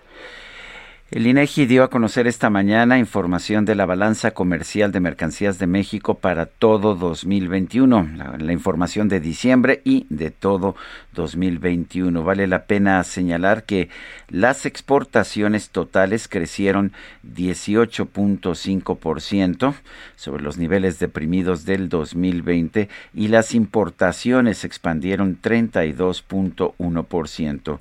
México registró un déficit comercial de 11.491.1 millones de dólares de enero a diciembre del 2021. Bueno, ¿y cómo están las cosas en Ucrania? Vamos a platicar esta mañana con Beata Boina. Ella es internacionalista, profesora del Tecnológico de Monterrey y columnista aquí en Del Heraldo. Y Beata, pues preguntarle, eh, preguntarte cuál es la situación en estos momentos. Ayer todavía se daban mensajes de que la gente, pues, de, los Estados Unidos se saliera, que tomaran sus precauciones, que la situación, pues, eh, puede en cualquier momento eh, pues cambiar y que pues hay quien estima que Rusia puede hacer uso de la fuerza militar. Cuéntanos cómo ves tú la situación. Buenos días, Lupita Sergio, un gusto saludarles. Mira, pues eh, podríamos eh, resumirlo brevemente en que se mantiene la tensión en el contexto de la crisis ruso-ucraniana y las relaciones que tiene Rusia con los Estados Unidos y la Alianza Atlántica. estamos observando que el asunto va por dos caminos. Por una parte, el camino militar, eh, la demostración de las fuerzas, por una parte Rusia, que ya desplegó más de 100.000 soldados en la frontera con Ucrania desde finales del año pasado, y por otra parte las, la, Alianza Atlántica, que también puso en alerta pues diferentes partes de las Fuerzas Armadas de los países miembros. Y hay otro camino que yo creo que es el correcto, obviamente, y que esperamos que va a concluir de forma exitosa el camino diplomático, las negociaciones. Y en ese contexto, justamente ayer, yo creo que hay que rescatar, resaltarlo mm, con, con fuerza, los Estados Unidos y la Alianza Atlántica enviaron respuesta a las demandas de Rusia. ¿Cuáles son esas demandas? La no ampliación de la Alianza Atlántica, comprometerse a no ampliar la Alianza Atlántica y también hacer reducciones, cambios en la distribución, en la presencia de, las, de la infraestructura de la Alianza Atlántica en los países eh, orientales de, esta, eh, de la OTAN. Eh, cuál es la respuesta de los Estados Unidos y de la Alianza eh, Atlántica este, a, estas demandas. Pues en principio, obviamente se trata de las cartas a las que no tenemos acceso, pero de lo que comentaron los representantes de ambas partes, pues mm, no se van a comprometer a la no ampliación de la Alianza Atlántica. O sea, no se cumple eh, lo que pide Rusia, básicamente, aunque se abren oportunidades de negociación en otros ámbitos, como una mayor transparencia, eh, más conocimiento de los movimientos de las fuerzas eh, armadas de las dos partes, iniciar eh, conversaciones sobre la reducción del armamento, etcétera, etcétera, etcétera. O sea, hay varias oportunidades, se puede decir, de negociación. Y yo creo que es importante también destacar que Rusia ya dio sus primeras impresiones, sus primeros comentarios sobre esa propuesta que de parte del Occidente. El, portavoz em, de Putin dijo brevemente que pues echaron un vistazo básicamente a las respuestas de la Alianza Atlántica y de, los Estados Unidos y vieron que no se cumple lo principal que pide Rusia, por eso no ven con optimismo este, esta respuesta, pero no van a responder de forma inmediata y seguirán de momento negociando, lo cual pues le da tiempo, podríamos decir, a Rusia y al Occidente a pues eh, eh, ir por esa, por esa senda de las negociaciones. Por otra parte, también yo creo que es importante destacar que los Estados Unidos eh, justamente ayer también em, advirtieron con claridad, Rusia puede atacar en las próximas tres semanas. entonces, como digo, la situación sigue siendo tensa, las partes siguen siendo preparadas para lo peor, pero por otra parte, pues no se ha cerrado esa ventana diplomática de las negociaciones que a mi modo de ver es crucial en ese, en ese contexto. Eh, hay una, una velada amenaza por parte de Rusia de poner tropas o aumentar su alianza militar con Cuba y Venezuela y con Nicaragua. ¿Tú qué opinas? ¿Lo va a hacer? Eh, ¿Veremos una pues una nueva versión de la crisis de los misiles de Cuba de, de 1962? No, no creo, no creo que hay una, una amenaza real de que de repente Rusia decida eh, poner, digamos, desplegar sus, eh, sus fuerzas militares o su infraestructura militar en esos países. O sea, de hecho, obviamente hay una fuerte relación y un fuerte apoyo desde Rusia a, los tres países, Venezuela, Cuba y Nicaragua. Es el aliado principal de esos países que les garantizan, incluso en algunos momentos ha garantizado la sobrevivencia. Y hay una fuerte también presencia militar y cooperación militar. Eh, ahora bien, de aquí a que Rusia intente desplegar ahí, digamos, sus fuerzas armadas de forma sustancial o infraestructura, yo creo que eh, queda un camino largo. Sí es cierto que esa, ese tema ha aparecido en algunas conferencias de prensa eh, que han tenido los representantes de Rusia, incluido el presidente Putin, pero yo creo que es una especie de juego que sirve también eh, para, para presentar eso como una posibilidad eh, en caso de que presionar un poco más a los Estados a los Estados Unidos. También es un interesante argumento para el público y yo creo que por eso lo están presentando los rusos eh, porque como que habla mucho aquí a los latinos, o sea, efectivamente, si eh, los Estados Unidos tienen sus tropas en Europa porque Rusia no puede tener sus tropas en América Latina. Ahora bien, la situación es completamente distinta en, ese, en esos dos contextos y la verdad es que Europa siempre ha sido, se puede decir, ese frente de confrontación entre Rusia y el Occidente, el Occidente que tiene su seguridad vinculada estrechamente con los Estados Unidos a través de la Alianza Atlántica. Yo diría, no pasa lo mismo en el caso de Rusia, y América Latina, ¿no? Hay unos pocos países que están ahí, eh, pues, colgándose de, de, Rusia, pero básicamente esa región, pues, ha ido de forma, se puede decir, mucho más diferente e independiente de lo que ocurre en, Rusia. Entonces, yo le veo poca probabilidad, es más que nada un argumento en la discusión para presionar y sobre todo para eh, ganarse los seguidores, en esa región del mundo. Eh, Beata, en otros temas, si nos permites, pues hay, hay un asunto que ha llamado mucho la atención. El presidente Andrés Manuel López Obrador ayer puntualizó que pues eh, no va a reconsiderar su propuesta de nombrar a Pedro Salmerón como embajador de México en Panamá y se sorprendía, ¿no? Decía, ay, pues ya están dando información de que la, la, Cancillería recibió una carta ya con la decisión de eh, Panamá sobre Pedro Salmerón, pero pues eh, ni siquiera hemos enviado absolutamente nada, cómo es que responden. Y además decía, hay que cuidar la dignidad de Pedro Salmerón, eh, eh, hay, hay gente que inventa cosas. ¿Cómo ves tú esto que, pues, que ha ocurrido? Mira, yo me referiría solamente en este contexto como punto de partida a la declaración de la ministra de Relaciones Exteriores de Panamá, que tuvo lugar hace justamente pocos días, a la pregunta precisamente este, que si Panamá ya ha hecho algo al respecto de Pedro Salmerón, pues ella respondió que ya han dado, digamos, su respuesta, han enviado su respuesta por canales diplomáticos.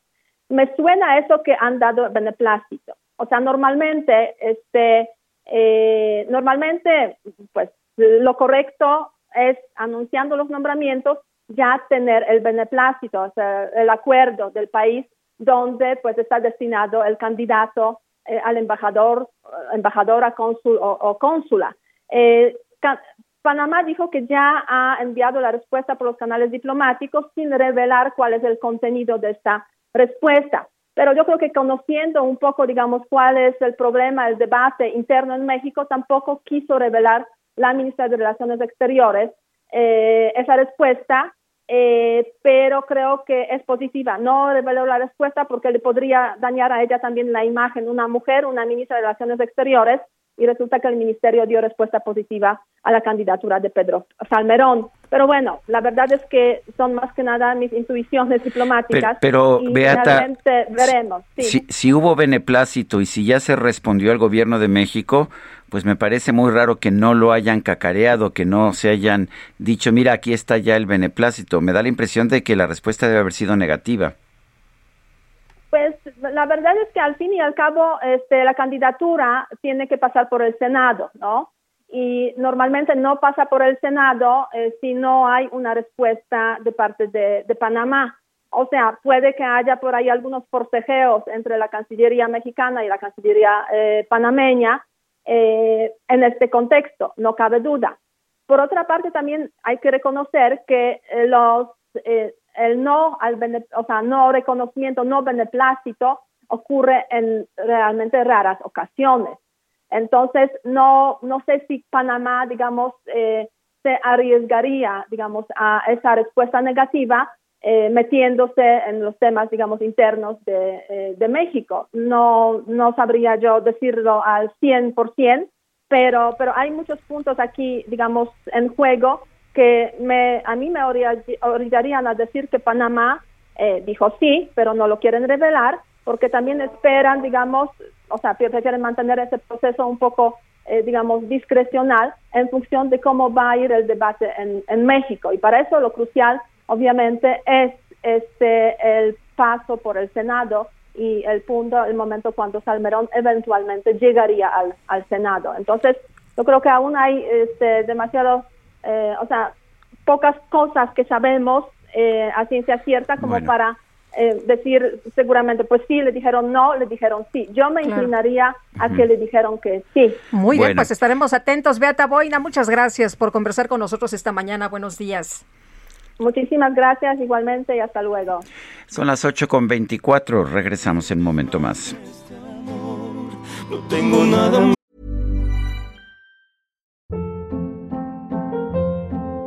Hold up. What was that? Boring. No flavor. That was as bad as those leftovers you ate all week. Kiki Palmer here, and it's time to say hello to something fresh and guilt-free. Hello Fresh. Jazz up dinner with pecan-crusted chicken or garlic butter shrimp scampi. Now that's music to my mouth. Hello Fresh. Let's get this dinner party started. Discover all the delicious possibilities at hellofresh.com.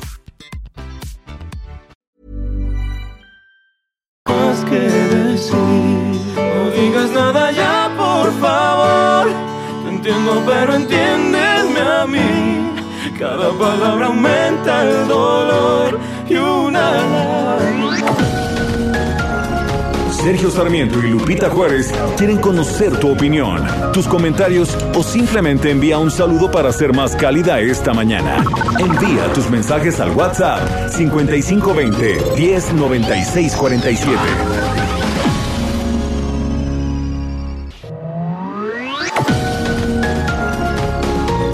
Continuamos con Sergio Sarmiento y Lupita Juárez por El Heraldo Radio.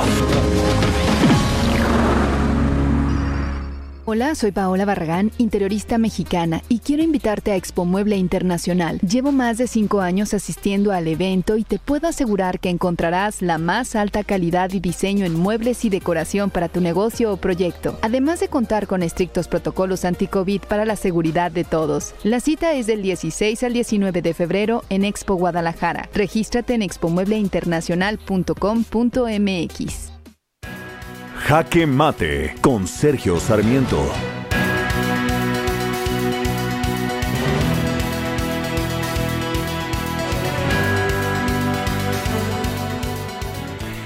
El gobierno de la República ha negado que haya mandado talar 20 mil árboles en la ruta que estaba prevista para el tren Maya.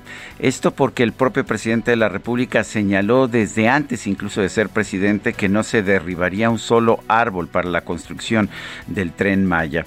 La verdad es que hasta este momento todo parece indicar que sí se han talado los árboles. El gobierno lo niega. Fonatura ha dado a conocer un video en el que se muestra eh, cómo algunos árboles son trasladados, pero curiosamente van sin raíces, lo cual pues dificultaría enormemente su supervivencia y se muestra cómo se trasplantan quizás dos o tres árboles. La replantación, el traslado de 20 mil o 22 mil árboles, como señala Fonatur, sin embargo, habría sido un operativo enorme que habría llamado poderosamente la atención de los medios de comunicación de Quintana Roo, pero pues nadie parece saber dónde están esos árboles. La verdad es que esto se podría haber evitado con una manifestación de impacto ambiental.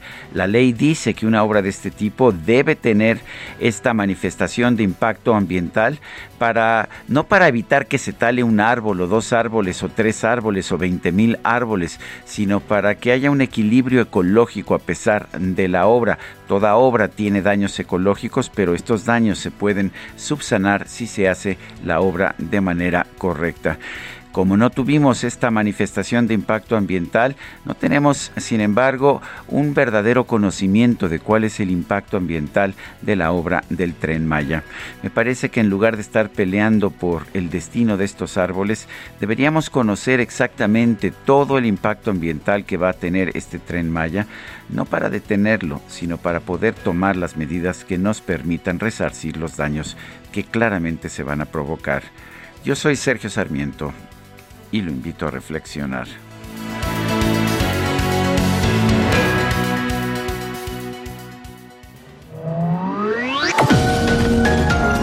Para Sergio Sarmiento tu opinión es importante.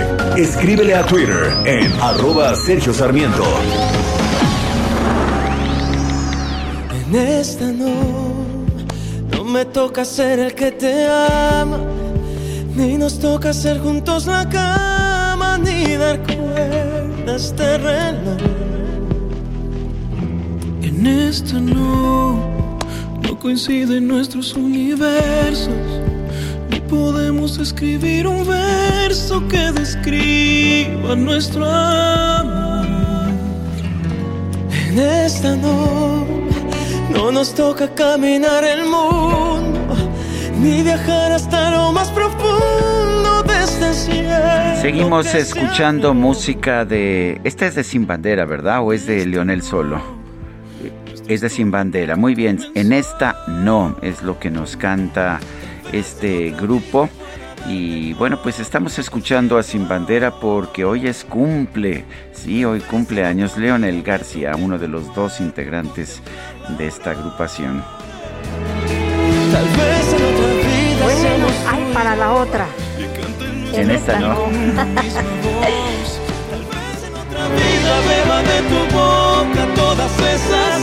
Vámonos con el Químico Guerra. Tal vez en otra vida este amor distante Llegó el bajadón de precios Soriana. Aprovecha que el aceite vegetal precisísimo de 870 mililitros lo bajamos a 31.90 y el arroz extra precisísimo de 900 gramos a 14.90. Sí, a solo 14.90. Soriana, la de todos los mexicanos. Solo enero 27. Aplica restricciones. Válido en Hiper y Super. El Químico Guerra con Sergio Sarmiento y Lupita Juárez.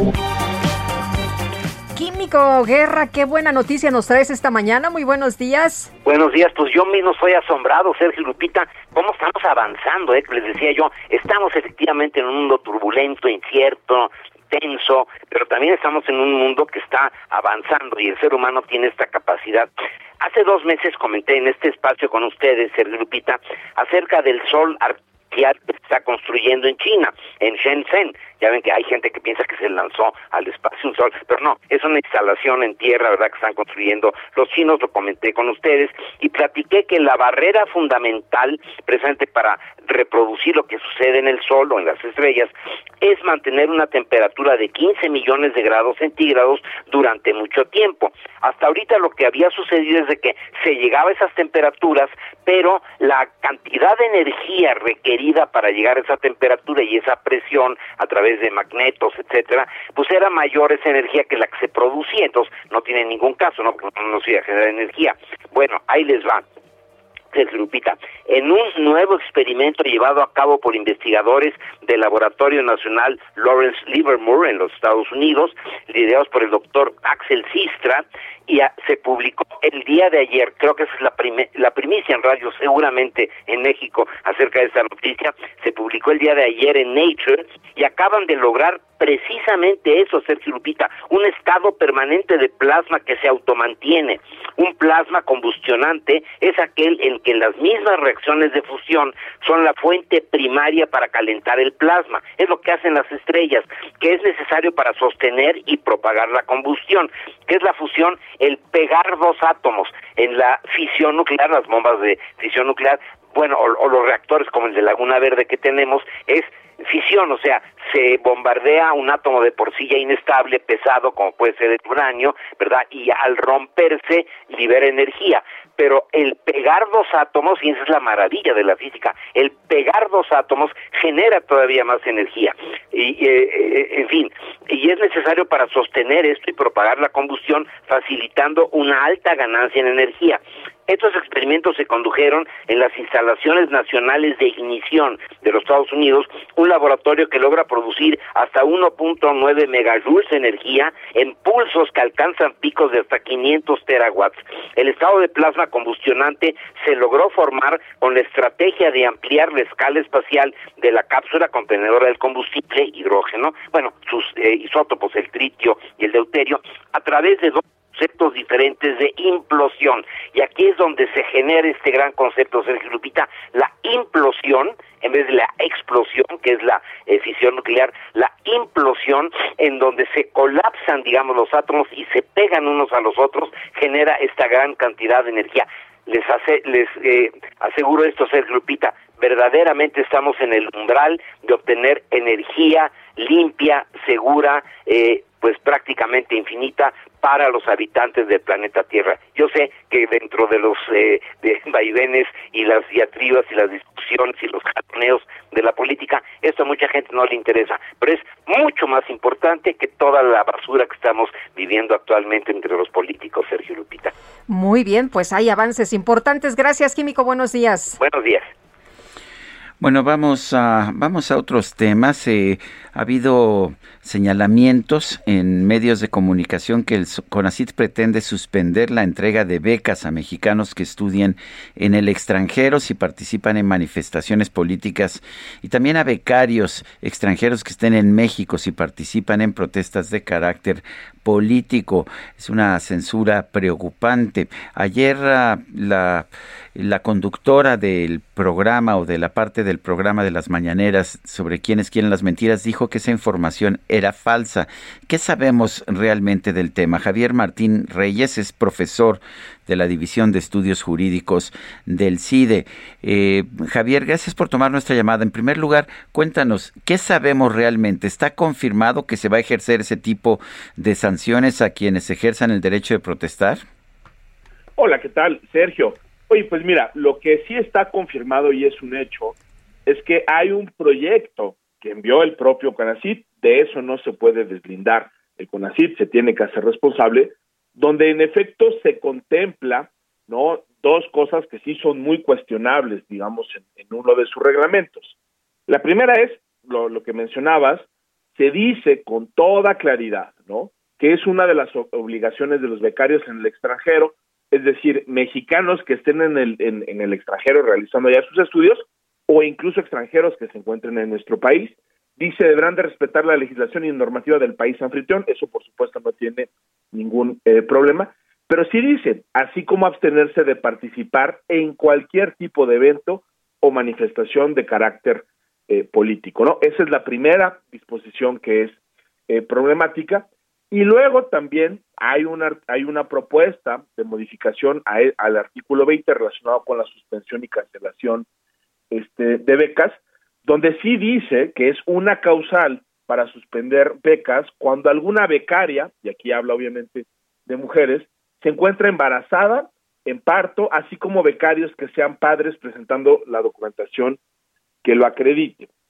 Eh, no es falso que eso esté en el proyecto de CONACIT.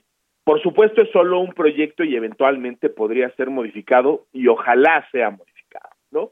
Y quizá las dos cosas que sí habría que mencionar, eh, Sergio, es que esta disposición, digamos, que establece la obligación de abstenerse de participar en eventos o manifestaciones eh, de carácter político, tiene ya, digamos, una historia un poco larga. Se encuentra en los reglamentos de CONACIT por lo menos desde 2008 o, de, o desde 2009. ¿no? Eh, que esté, digamos, que sea una disposición, creo yo, que eh, afecta claramente los derechos de libre expresión, asociación y reunión, que son derechos humanos y que protegen a todas las personas, estén, eh, sean extranjeros en México o mexicanos en el, en el extranjero, no le quita lo inconstitucional y no le quita lo problemático. Y la disposición nueva, que esta sí es una propuesta de esta administración del CONACYT, es el tema de la suspensión de las becas para becarias eh, embarazadas o para becarios que sean este eh, padres, ¿no?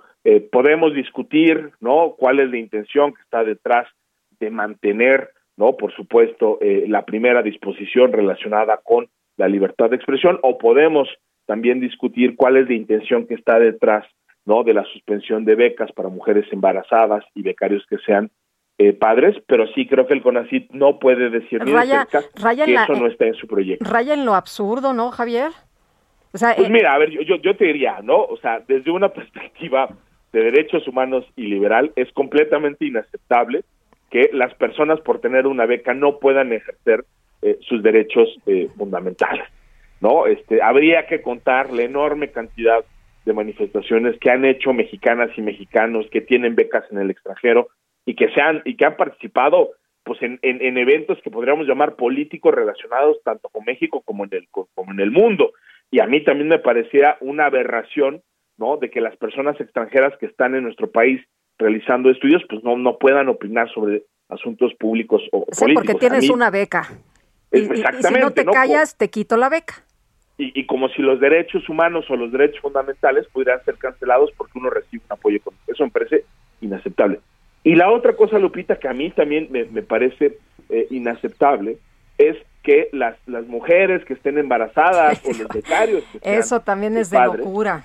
Tengan tengan que dejar de recibir una eh, eh, una beca no si es que quieren ganar un poco de tiempo para las labores de cuidado no yo creo que en un gobierno que se dice de izquierda humanista además no absolutamente o sea creo que en vez de tener este tipo de medidas, pues lo que tendrían que, o sea, lo que tendríamos que ver y lo que tendría que impulsar el CONACYT, pues son licencias pagadas, pues, o sea, yo estoy convencido, ¿no? Que las que las personas que son padres, por supuesto que tienen labores eh, de cuidado que implican eh, el tiempo y creo que lo que menos esperaríamos es que no se les suspendan sus becas y se les den algunos meses adicionales para que puedan desarrollar eh, sus estudios, ¿no? Eso me parece que sería lo mínimo. A ver si entiendo. Entonces, lo que dijo ayer Ana Elizabeth García Vilchis de quién es quién es en las mentiras, citando al CONACIT, en el sentido de que es falso, de que es una mentira que el CONACIT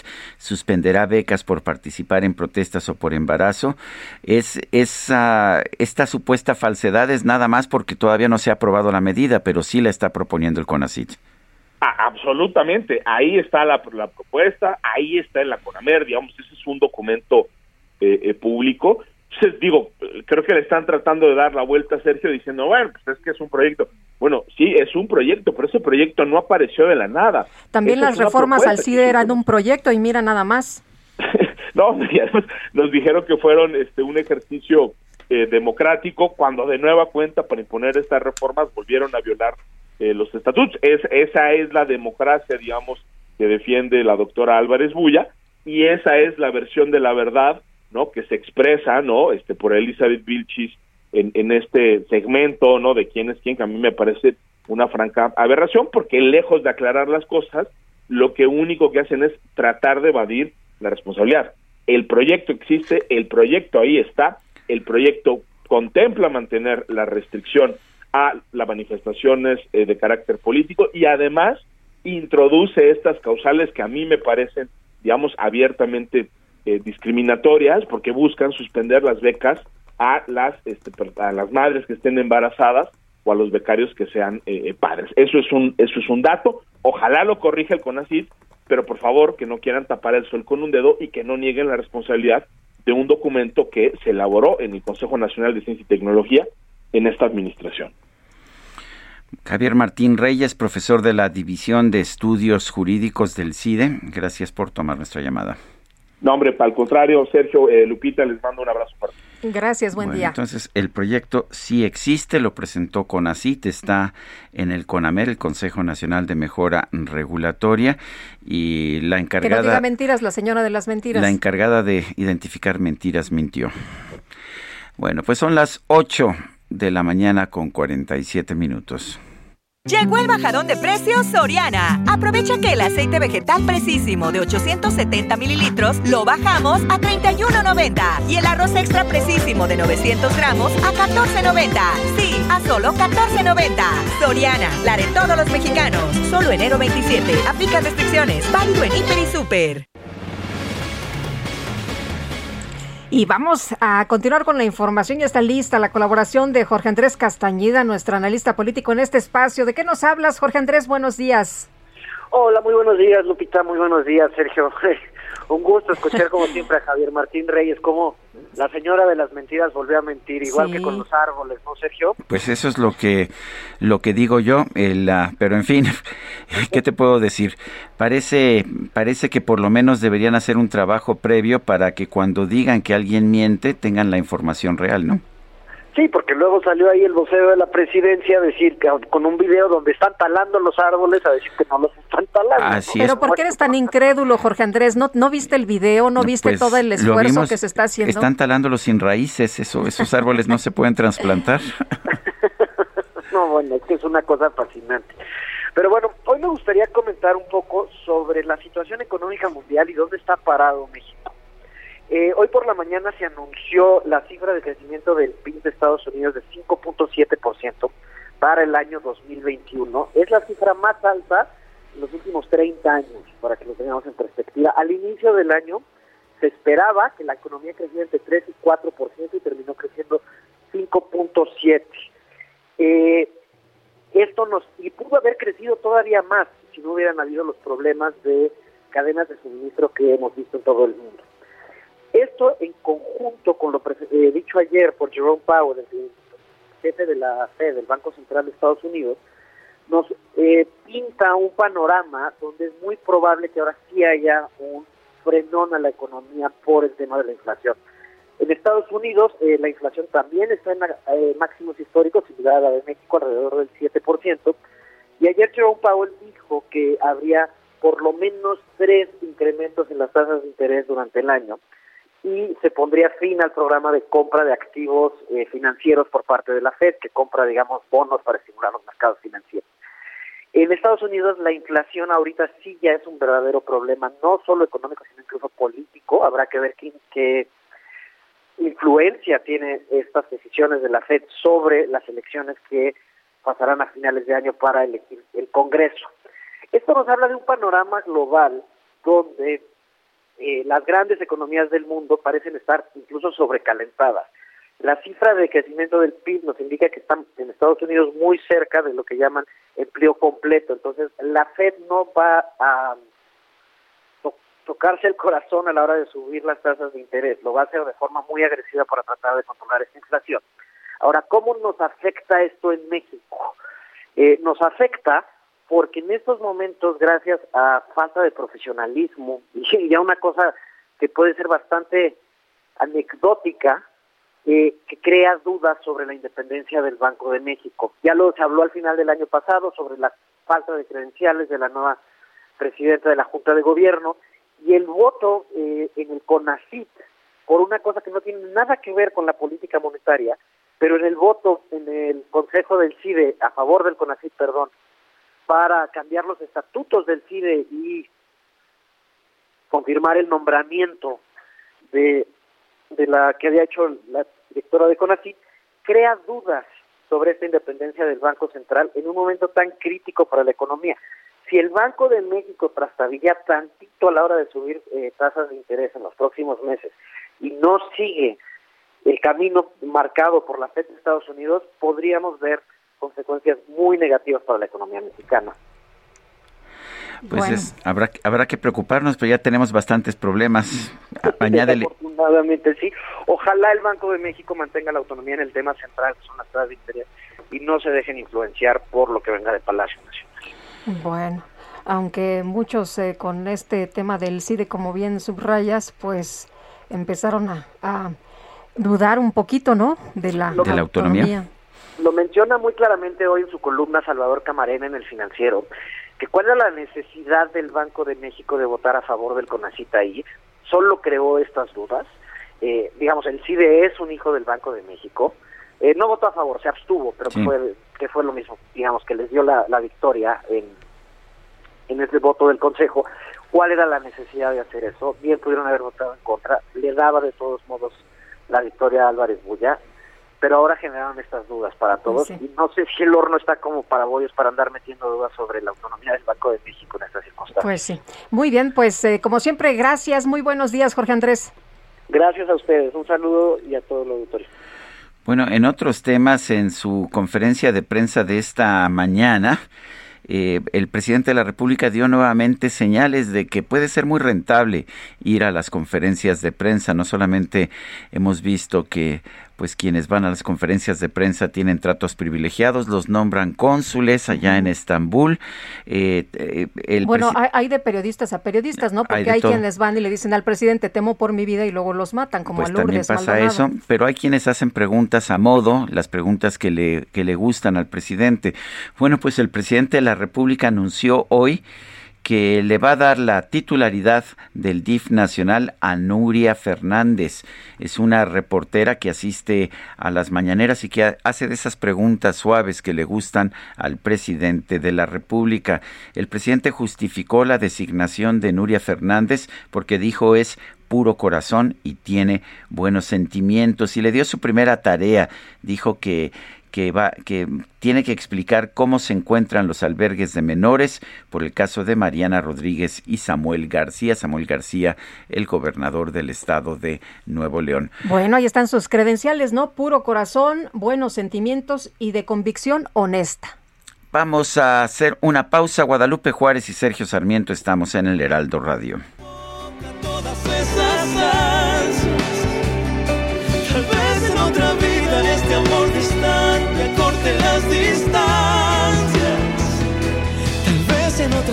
Dé la luz. Tal vez en otra vida seas primero tú. En esta vida, no. En esta no, no nos toca decirnos de qué. Sergio Sarmiento y Lupita Juárez quieren conocer tu opinión, tus comentarios o simplemente envía un saludo para ser más cálida esta mañana. Envía tus mensajes al WhatsApp 5520 109647.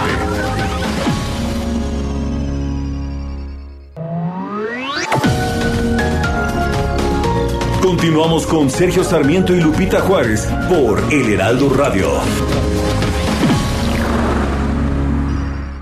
Hola, soy Paola Barragán, interiorista mexicana, y quiero invitarte a Expo Mueble Internacional. Llevo más de cinco años asistiendo al evento y te puedo asegurar que encontrarás la más alta calidad y diseño en muebles y decoración para tu negocio o proyecto, además de contar con estrictos protocolos anti-COVID para la seguridad de todos. La cita es del 16 al 19 de febrero en Expo Guadalajara. Regístrate en expomuebleinternacional.com.mx. ¿Por qué no te ves en el alma cuando aún podía? ¿Por qué no te abracé la vida cuando la tenía? Y yo que no me daba cuenta cuando te dolía. Y yo que no sabía el daño que me hacía.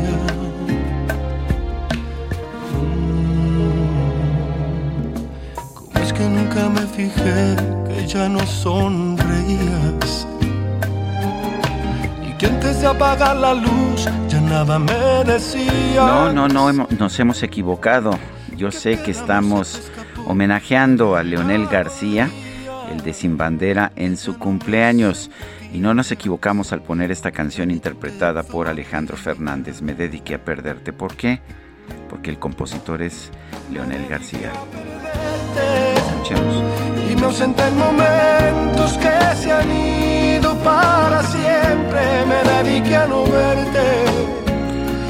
Bueno, me dediqué a perderte. Eh, Alejandro Fernández empezó a cantar esta canción cuando estaba buscando cambiar su perfil. Acuérdense que él pues salió a la luz originalmente y toda la primera parte de su carrera fue como intérprete de rancheras con mariachi y después quiso tener también eh, pues una parte de carrera como intérprete de canciones románticas y quizás la canción que más ayudó a lanzarlo en esta pues en este nuevo perfil fue Me dediqué a perderte original de Leonel García.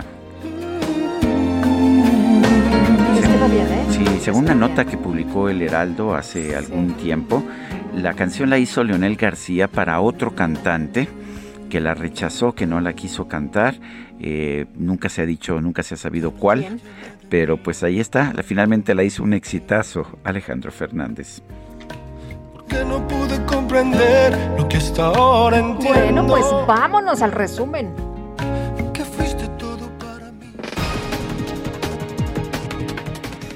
Efectivamente, son las 9 con 3 minutos. Tenemos un resumen de la información más importante. El presidente López Obrador anunció que una vez que concluyan los foros del Parlamento abierto sobre la reforma eléctrica, va a realizar una gira por el país para defender la iniciativa. Posteriormente, nosotros vamos a informar a la población. Se va a visitar todo el país, pero son informes del Ejecutivo. Los foros son los que se están realizando en el Congreso. Y una vez que terminen, nosotros también queremos informar, porque yo envié la iniciativa de reforma y quiero que el pueblo de México sepa qué es lo que estoy proponiendo, por qué es esta reforma, en qué se beneficia al pueblo. Bueno, y por otro lado, el presidente calificó como un acto de odio que un juez haya ordenado a la Fiscalía General de la República que investigue al subsecretario Hugo López Gatel por presunta falta de atención a las víctimas de la pandemia. Eh, apoyo a Hugo López Gatel. Creo que no solo es una injusticia, sino es una actuación de mala fe, diría de odio. No se toma en cuenta que los servicios prestados a la sociedad por el doctor Hugo López Gatel han sido excepcionales. Es un profesional de primer orden, serio. Es una dicha el que contemos en una circunstancia tan difícil con un, un profesional con tanto conocimiento sobre la materia. Sí, el que nos dijo que el cubrebocas sirve para lo que sirve y no sirve para lo que no sirve. Efectivamente. Bueno, son perlas de sabiduría. El secretario de Movilidad de la Ciudad de México, Andrés Layú, informó que a partir de febrero se podrá realizar en línea el trámite completo de emplacado vehicular. Y el secretario de la ONU, el secretario general Antonio Guterres, pidió al régimen talibán de Afganistán que reconozca los derechos humanos básicos de las mujeres para ganarse la confianza y la buena voluntad de la comunidad internacional.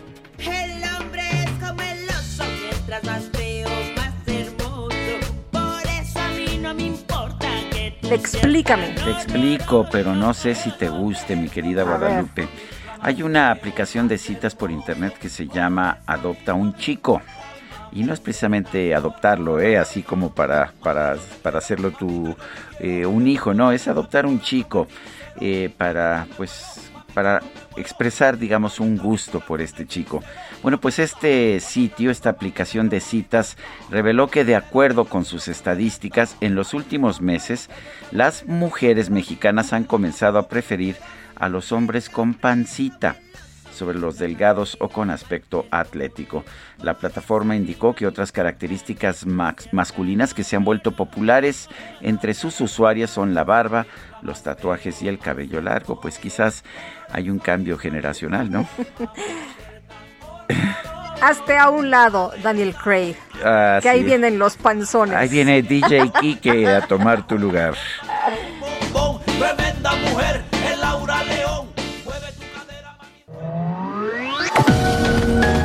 Para Lupita Juárez, tu opinión es importante. Escríbele a Twitter en arroba Lupita Juárez H.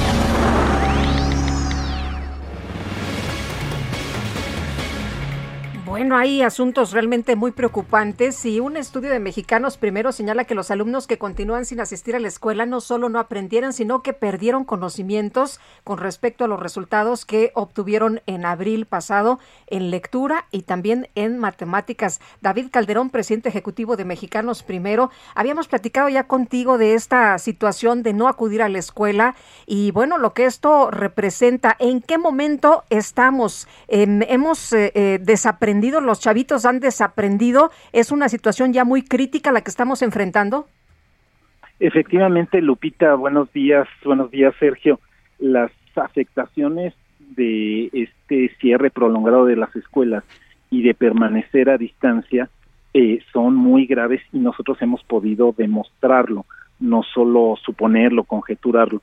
Eh, la verdad es que la autoridad ha sido omisa en mil cosas y entre otras en tener sistemas confiables de registrar la presencia, los números de las conferencias matutinas no son creíbles para nada, eh, pero además eh, lo que estamos identificando es que no hay un, eh, ninguna estrategia para revertir esta situación. Hemos podido demostrar que entre abril y diciembre hay pérdida de aprendizaje no solo en aquellos que ya no están participando en ninguna actividad escolar, lo que era obvio, sino que también en aquellos que permanecieron con Aprende en casa o que solo están teniendo algo que llaman modelo híbrido, es decir, recoger tareas y demás, los aprendizajes son mínimos o se han revertido.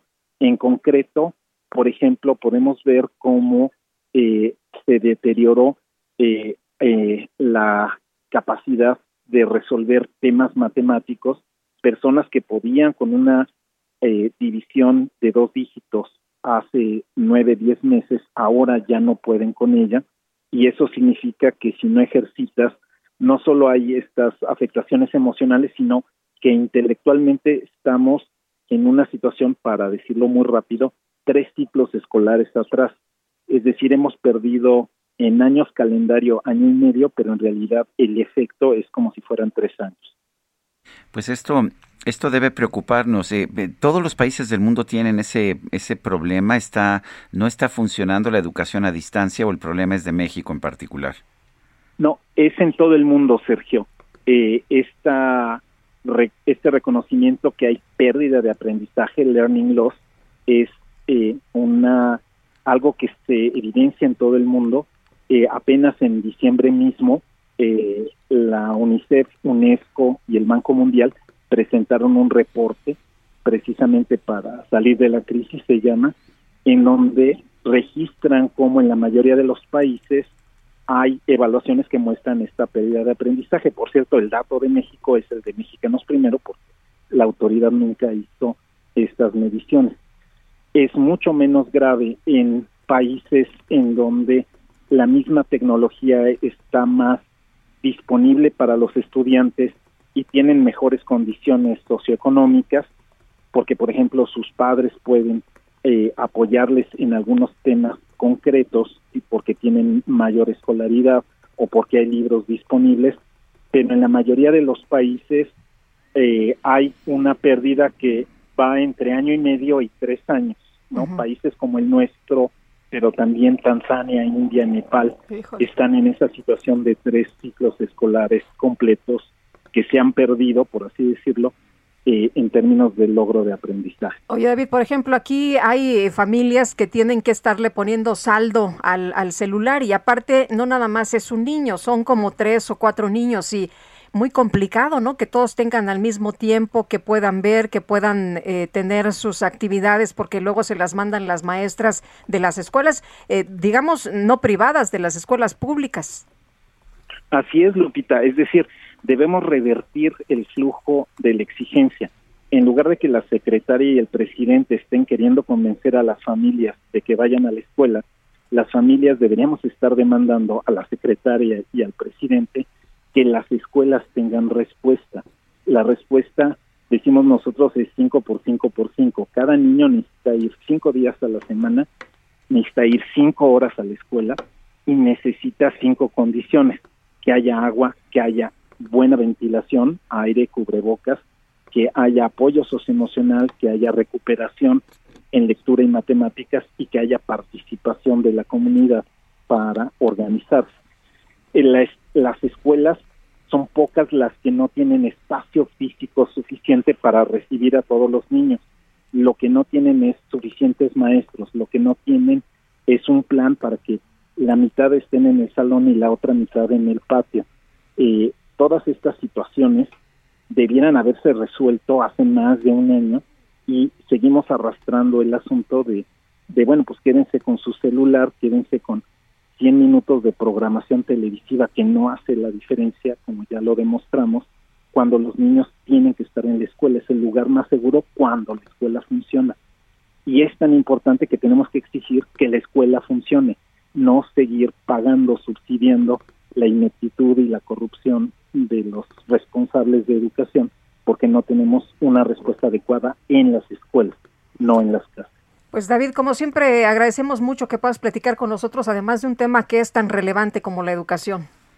Muchas gracias, Lupita, Sergio, ahí seguimos y bueno, pues seguiremos impulsando este 5 por 5 por 5. Gracias. Muy bien. Gracias. Pues esto me, me ratifica en mi convicción que siempre estoy dispuesto a cambiar los puntos de vista si hay información uh, que, muestre otras cosas, pero lo que yo puedo decir es que está muy claro que seguimos en pandemia, está muy claro que esta pandemia está cobrando muchas víctimas, más de 500 personas fallecieron ayer según los registros de la Secretaría de Salud, pero la ausencia de las clases presenciales está teniendo un costo enorme también, cuando pues en realidad tú puedes cuidar mejor a los niños precisamente en las escuelas. Son las nueve con trece minutos. Vamos con Mónica Reyes, nos tiene información. Adelante, Mónica.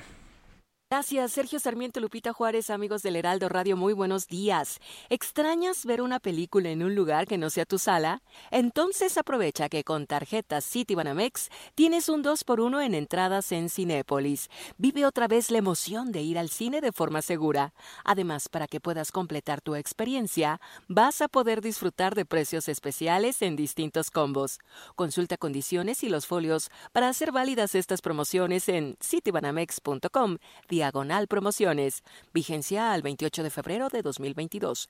Requisitos y CAT en citibanamex.com. Regresamos con ustedes, Sergio y Lupita. Gracias. Gracias a ti, Mónica Reyes. Son las 9 con 14.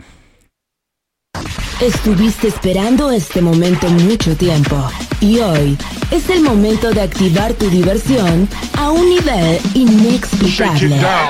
¿Estás listo? La micro deportiva. Buenos días, Julio Romero, ¿cómo te va?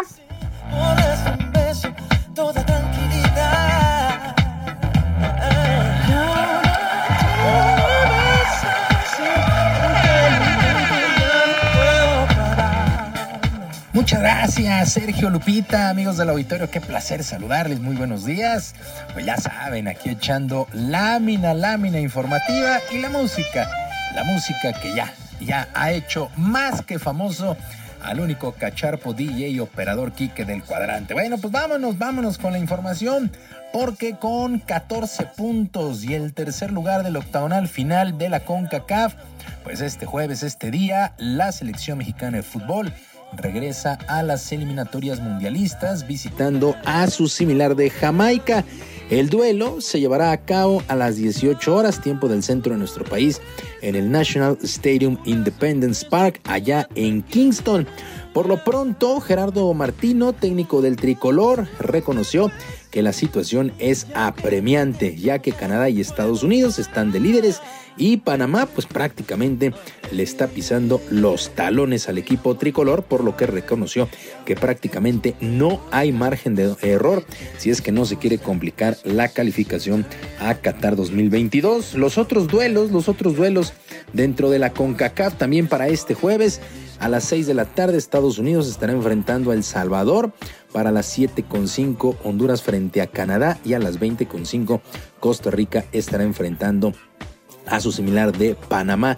Mientras que en Sudamérica, hay que recordarlo, pues prácticamente es fecha FIFA en todo el mundo, pero en Sudamérica, ya en la Conmebol, también regresa la actividad de las eliminatorias. Duelos atractivos también para este jueves. Ecuador estará enfrentando a Brasil. El equipo de Paraguay estará enfrentando a Uruguay. Chile contra Argentina. Argentina no va a contar con su astro Lionel Messi, que ni siquiera viajó. Hay que recordar lo que se está recuperando ahí del el problema de, de COVID-19 por el que atravesó Lionel Messi. Brasil ya calificado 35 puntos. Argentina muy cerca de hacerlo. Es el segundo lugar de la tabla con 29, mientras que el tercer sitio es para Ecuador, que cuenta con 23 unidades. Mientras que en el balompié local, aquí en el balompié local, pues la directiva de las Águilas del América aprovechó esta fecha FIFA, presentó a sus refuerzos tanto varoniles como femeniles, ofreció una conferencia de prensa y bueno, pues ahí salieron al paso de las críticas de los aficionados las críticas que han hecho en redes sociales luego del paso de eh, este equipo y los resultados que han tenido hasta el momento. Hay que recordar que el último duelo en el Azteca, el América lo perdió con el Atlas. Por lo pronto, Santiago Baños, presidente deportivo del conjunto de Cuapa, aseguró que solo hay un objetivo y prácticamente olvidó pues a quienes lo harán posible.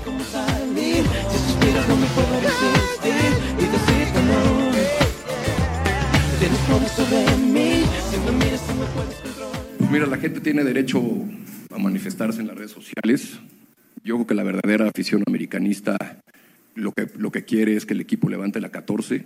No creo que le interese quién es el, presidente del equipo o quién es el director técnico o quiénes son los jugadores que, que lo representan dentro de la cancha. La verdadera afición americanista lo que quiere es que le demos títulos y en eso estamos enfocados hoy en día y seguiremos así por el, por el objetivo principal. Luego ya el tiempo dirá eh, cuál fue mi gestión, eh, si fue buena o mala. Creadora de paz, guerrera que das fuerza a este mundo para continuar. Con una sonrisa tú puedes sanar. Bueno, sí, las cosas con Santiago Baños. La verdad es que mm, la afición americanista no está contenta con el desempeño de este equipo. Bueno, pues allá Santiago Solari firme, Santiago Baños firme, a ver qué es lo que sucede con este equipo de las Águilas del América. En otras cosas, el yucateco Rodrigo Pacheco terminó su participación en el torneo juvenil en el abierto de tenis de Australia. Perdió en dos sets ante el paraguayo Adolfo Vallejo después de la ronda de cuartos de final. En una hora y 32 minutos de duelo, Pacheco cayó con parciales de 7-5 y 6-3.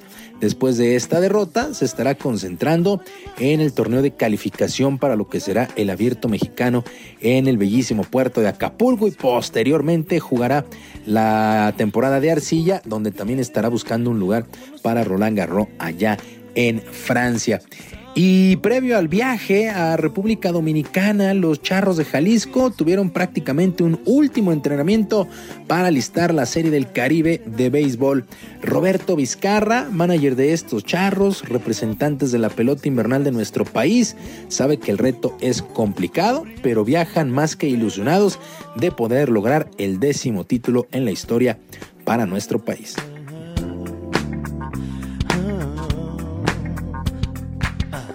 Hace falta tu pensamiento cuando una noche larga. Eh, en Serie del Caribe, pues el, que, el que juega, el que tiene el mejor picheo, el mejor defensa, es, es, el que es el que sale airoso. Es un, es un parque donde la pelota no vuela mucho, es un parque como si jugáramos en Mazatlán o, o, a, nivel del mar. Eh, pues por eso nos reforzamos con muy buenos pitches, muy buenos brazos, eh, sobre todo de experiencia en el Caribe para, para, para poder este, tener mucha oportunidad de, de traernos esta corona. Me duele en el fondo de mi corazón. La herida no cerrado. La serie del Caribe de béisbol allá en la República Dominicana. Y en conferencia de prensa, el liniero Fred Warner defendió al mariscal de campo de su equipo, los 49 de San Francisco, Jimmy Garoppolo, previo a lo que será el juego de campeonato contra los Carneros de Los Ángeles el próximo domingo. Todo esto en actividad de la postemporada en el fútbol americano de la NFL. Warner pues es uno de los líderes del equipo y reconoció que gran parte de los triunfos pasa por las manos del coreback y Garópolo. Mientras ganen, pues ha hecho un gran trabajo y lo está haciendo bastante bien, reconoció este linero. También dijo que el temple, que el temple que ha tenido su compañero Jimmy Garoppolo para aguantar las críticas que ha recibido en redes sociales, pues también han ayudado muchísimo y pues prácticamente estas, eh, pues estas, estas críticas pues no le han afectado en su desempeño dentro del emparrillado. Hay que recordarlo que los 49 de San Francisco estarán visitando a los carneros el próximo domingo, 5 y media de la tarde, en el SoFi Stadium en busca del boleto al Super Bowl número 56. Este SoFi Stadium estará recibiendo el juego grande, el Supertazón el próximo 13 de febrero. Y pues vamos a ver si el equipo de los Carneros es capaz de llegar a esta, a esta, eh, a este juego de, por el Super Bowl en su propio estadio, que sería el segundo año consecutivo. Ya lo habían hecho los Bucaneros de Tampa Bay y ahora lo buscan estos Carneros de Los Ángeles, pero por lo pronto juegazos que se esperan este fin de semana. Este no va a ser la excepción. 49 de San Francisco contra Carneros el domingo a las 5 y media de la tarde. Sergio Lupita, amigos del auditorio, la información deportiva este jueves. Que tengan un extraordinario día. Gracias, mi querido Julio Romero. Muy buenos días también para ti.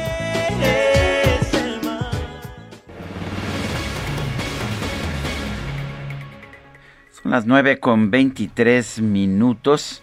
Eh, ayer, ayer aparecieron dos cuerpos colgados de un puente y fueron, fue abandonado también un vehículo con tres cadáveres de policías municipales, esto allá en el estado de Zacatecas. los cuerpos de los policías municipales fueron abandonados en una carretera de terracería del municipio de Sombrerete. Eso es lo que informó el alcalde de, esa, de ese municipio, Alan Murillo.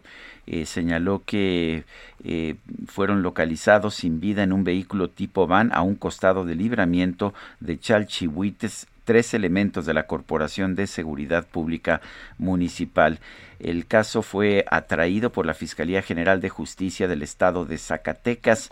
Eh, dice el presidente municipal que la autoridad municipal habrá de contribuir en lo posible en la investigación.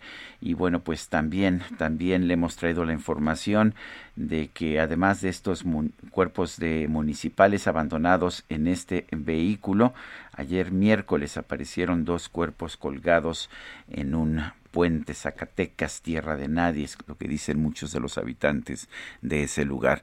Son las nueve de la mañana con veinticuatro minutos, nueve con veinticuatro. Nuestro número para que nos mande mensajes de WhatsApp es el 55 2010 9647. Regresamos en un momento más amor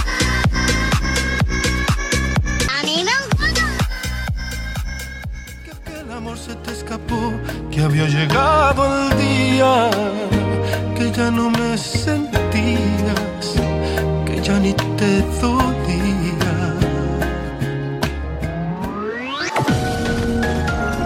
Sergio Sarmiento y Lupita Juárez quieren conocer tu opinión, tus comentarios o simplemente envía un saludo para ser más cálida esta mañana. Envía tus mensajes al WhatsApp 5520 109647.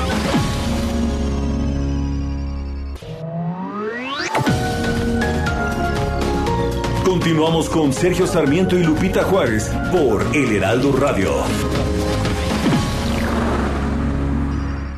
Hola, soy Paola Barragán, interiorista mexicana, y quiero invitarte a Expo Mueble Internacional. Llevo más de cinco años asistiendo al evento y te puedo asegurar que encontrarás la más alta calidad y diseño en muebles y decoración para tu negocio o proyecto, además de contar con estrictos protocolos anti-COVID para la seguridad de todos. La cita es del 16 al 19 de febrero en Expo Guadalajara. Regístrate en expomeubleinternacional.com.mx. Solo una vez he vencido la distancia entre tus labios y yo. Solo una vez he sentido el incendio de tu piel.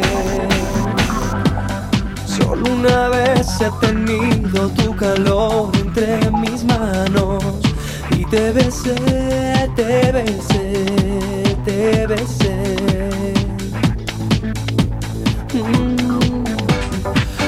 Solo una vez he podido. Seguimos escuchando música compuesta por Leonel García o interpretada por Leonel, García. Esto es TBC en la interpretación de Ragazzi.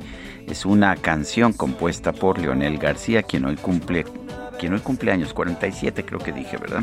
Sí, está chavo. Y te besé, te besé.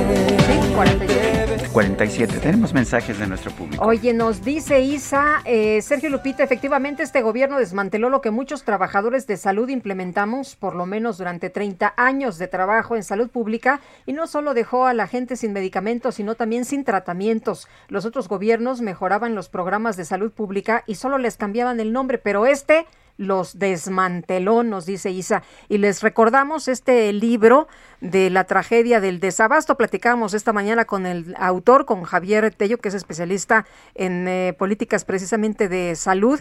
Y la verdad vale mucho la pena. Es un libro que está escrito de manera muy ágil, muy sencilla y con muchos casos para ejemplificar pues lo que se vive, esta tragedia precisamente por el desabasto y estas malas decisiones que se han tomado en este gobierno. Son las 9.32. Llegó el bajadón de precios Soriana. Aprovecha que el aceite vegetal precisísimo de 870 mililitros lo bajamos a 31.90 y el arroz extra precisísimo de 900 gramos a 14.90. Sí, a solo 14.90. Soriana, la de todos los mexicanos. Solo enero 27. Aplica restricciones. Válido en Hiper y Super. Sergio Sarmiento y Lupita Juárez. Tecnología con Dalia de Paz. Eres sirena, juego tu canto y me ahogo en tu cadera. Porque tú vuelvas yo daría lo que fuera. Porque me quites con tu piel esta condena que me... Mi queridísima Dalia de Paz, no me digas que te identificas con las sirenas. Ay, sí, Sergio, porque pues acuérdate que yo soy de la costa. En Chiapas hay muchas, muchas sirenas. sí, qué gusto saludarlos, qué bonita manera de arrancar esta mañana con una de mis canciones favoritas. Oigan, y antes yo aquí de, de comenzar con mi tema, no me quiero quedar con la duda, Lupita Juárez, porque precisamente ayer leí esta nota y la escuché hace un momento también que Sergio la comentaba, que a las mexicanas nos gustan los hombres con cuerpo suave y redondito, pero yo quiero saber tú qué opinas, Lupita, porque te quedaste callada. Claro que no, dije Daniel Craig, quítate que ahí te van. No, ya sé, pero tú, yo quiero saber si, si tú estás de acuerdo con eso de que nos gustan con pancita, porque a mí como que yo si no, yo los prefiero sin pancita, ¿Ah, para que tomen nota.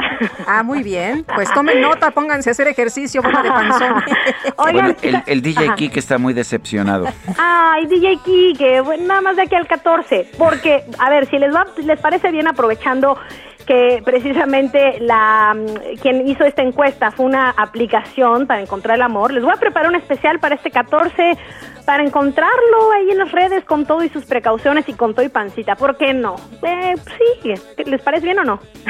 Nos parece muy bien. A mí sí. me parece bueno, sí, muy sí. requete bien. Eso, bueno, entre otras cosas, y ya que andamos ahí con este tema de las encuestas y de lo que a los mexicanos nos gusta y opinamos, les cuento que de acuerdo con el Instituto Federal de Telecomunicaciones, la tienda virtual Mercado Libre, que es el negocio más popular, o favorito de los consumidores con 63.7% de preferencias de los usuarios. Es importante señalar que el rango de los compradores es de 42 a 56 años, mientras que Amazon México solo tiene el 30.3%. Sin embargo, señala que la firma de Jeff Bezos es la tienda que se lleva el índice de satisfacción más alto. O sea, en pocas palabras, los mexicanos confían más en esta plataforma a la hora de comprar. A este le siguen apps como Didi Food, Marketplace de Facebook, tiendas departamentales, Uber Eats y Rappi. Y lo que más compramos es ropa y calzado, gadgets, por supuesto, electrodomésticos, despensa, accesorios y, cosméticos, entre otros productos. Otro dato importante que también dio a conocer este instituto es que TikTok es más utilizado que Twitter en México, eso sí me llama mucho la atención, pero todavía es superado por Instagram. Así que aprovechando, yo quiero preguntarles qué plataforma utilizan más, en cuál confían y por qué. Ahí en mi Twitter e Instagram, dale de paz, espero ahí sus mensajes. Yo puedo decirles que he usado ambas plataformas, me gustan, pero sí confío más en Amazon, ¿no? Porque creo que es quien puede llegar a responder de manera rápida. No he encontrado ningún producto hasta ahora que me haya fallado y si en caso de que pase esto, pues me lo cambian. Y, eh, pero hay que seguir probándolas, hay que ver cuál de las dos o todas las que hay en el mercado que me parecen maravillosas. Oigan, y hablando de cifras y de quién es el mejor, les cuento también que luego de seis añotes de estar con todo en el mercado chino, pues ¿qué creen? Por primera vez Apple se convirtió en nada más y nada menos que en el líder en el mercado de los smartphones allá, según el informe de Counterpoint Research. Esta marca es la más vendida en China durante el último trimestre de 2021, por lo que sus ventas aumentaron un 32% incluso cuando el mercado en general se contrajo un 9%, así que seguramente la compañía californiana ya debe estar celebrando que el iPhone 13 le arrebató el primer lugar a Huawei, ya lo dejó, de hecho, fuera de este segmento, pero eso sí, Vivo y Oppo, ambas compañías chinas, por lo menos se situaron en primer y segundo lugar con un 22 y un 21% respectivamente.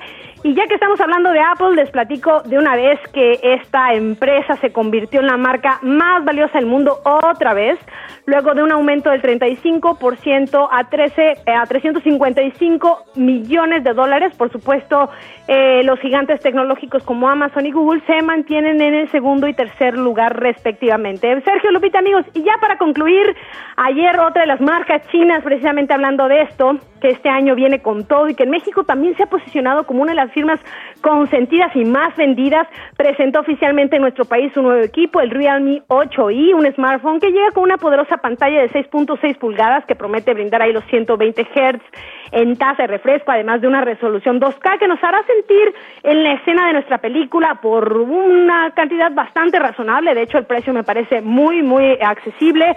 Por supuesto, una triple cámara, 6 GB de RAM, batería de 5000 mAh con carga rápida de 18 watts, procesador MediaTek G96 y un diseño muy elegante, como les digo, ahí en mi Instagram, Dale de Paz, les dejo más detalles, también en Twitter, Dale de Paz. Y ahora sí me despido de ustedes, no sin antes desearles un feliz jueves, les mando un abrazo y por favor no duden en escribirme ahí, en comentarme qué opinan, si van a dejar las guajolotas, los chilaquiles y si quieren este especial del 14 de febrero. Les mando un abrazote, Sergio Lupita, nos vemos muy pronto. Sí queremos especial, aquí hay hasta pancartas, dice sí queremos especial. con todo y gadgets, si les parece bien, pues para que ahí enamoremos con todo, Sergio, al audífono, el teléfono y todo. Muy bien, les mando un abrazote. Buen día.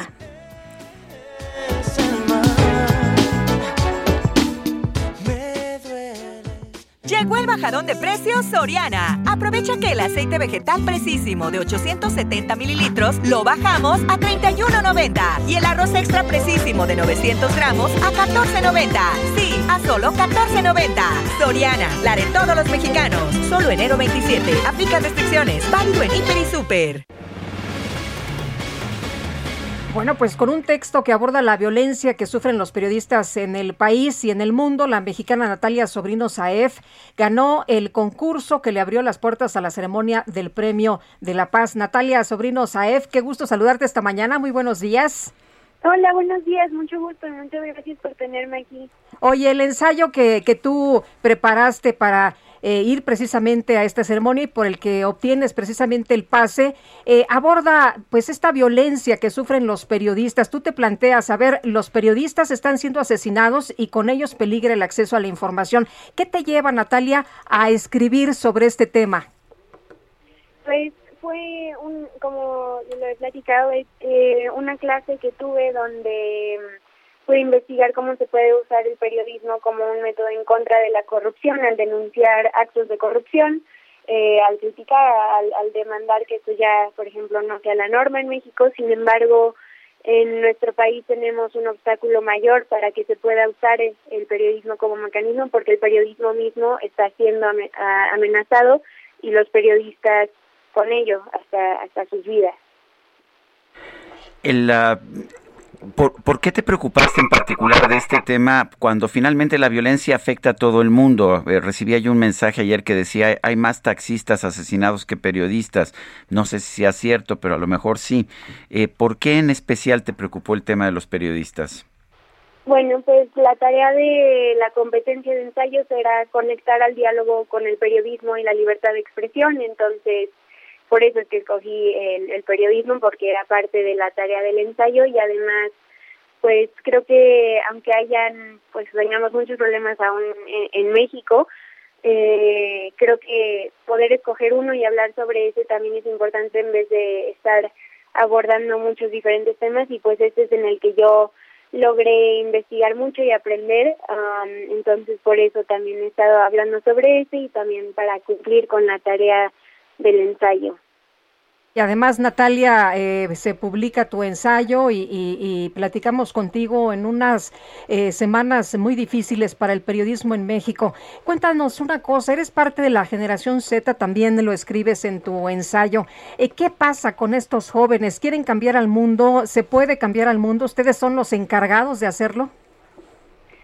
Pues no sé si somos los encargados, pero sí se siente como que ahorita ya el mundo está en un punto donde o cambiamos o las cosas van a quedar muy mal, entonces sí se siente la urgencia de que ya sea mi generación u otras generaciones, yo creo que todas podemos participar en este cambio que se necesita hacer respecto a la violencia, respecto, como lo menciono, al cambio climático, que mucha gente de mi edad eh, se apasiona también por hablar sobre ese problema entonces, no creo que la responsabilidad esté en esta generación, no creo que debería de estar en mi generación, pero no, yo sí creo que se pueden hacer cambios, aunque sea empezar eh, cosas pequeñas, empezar hablando, empezar conversaciones, pero sí creo que se puede, pues no, no tener la misión de cambiar al mundo per se, pero sí empezar a hacer cosas que lo vayan a ir cambiando de una manera positiva.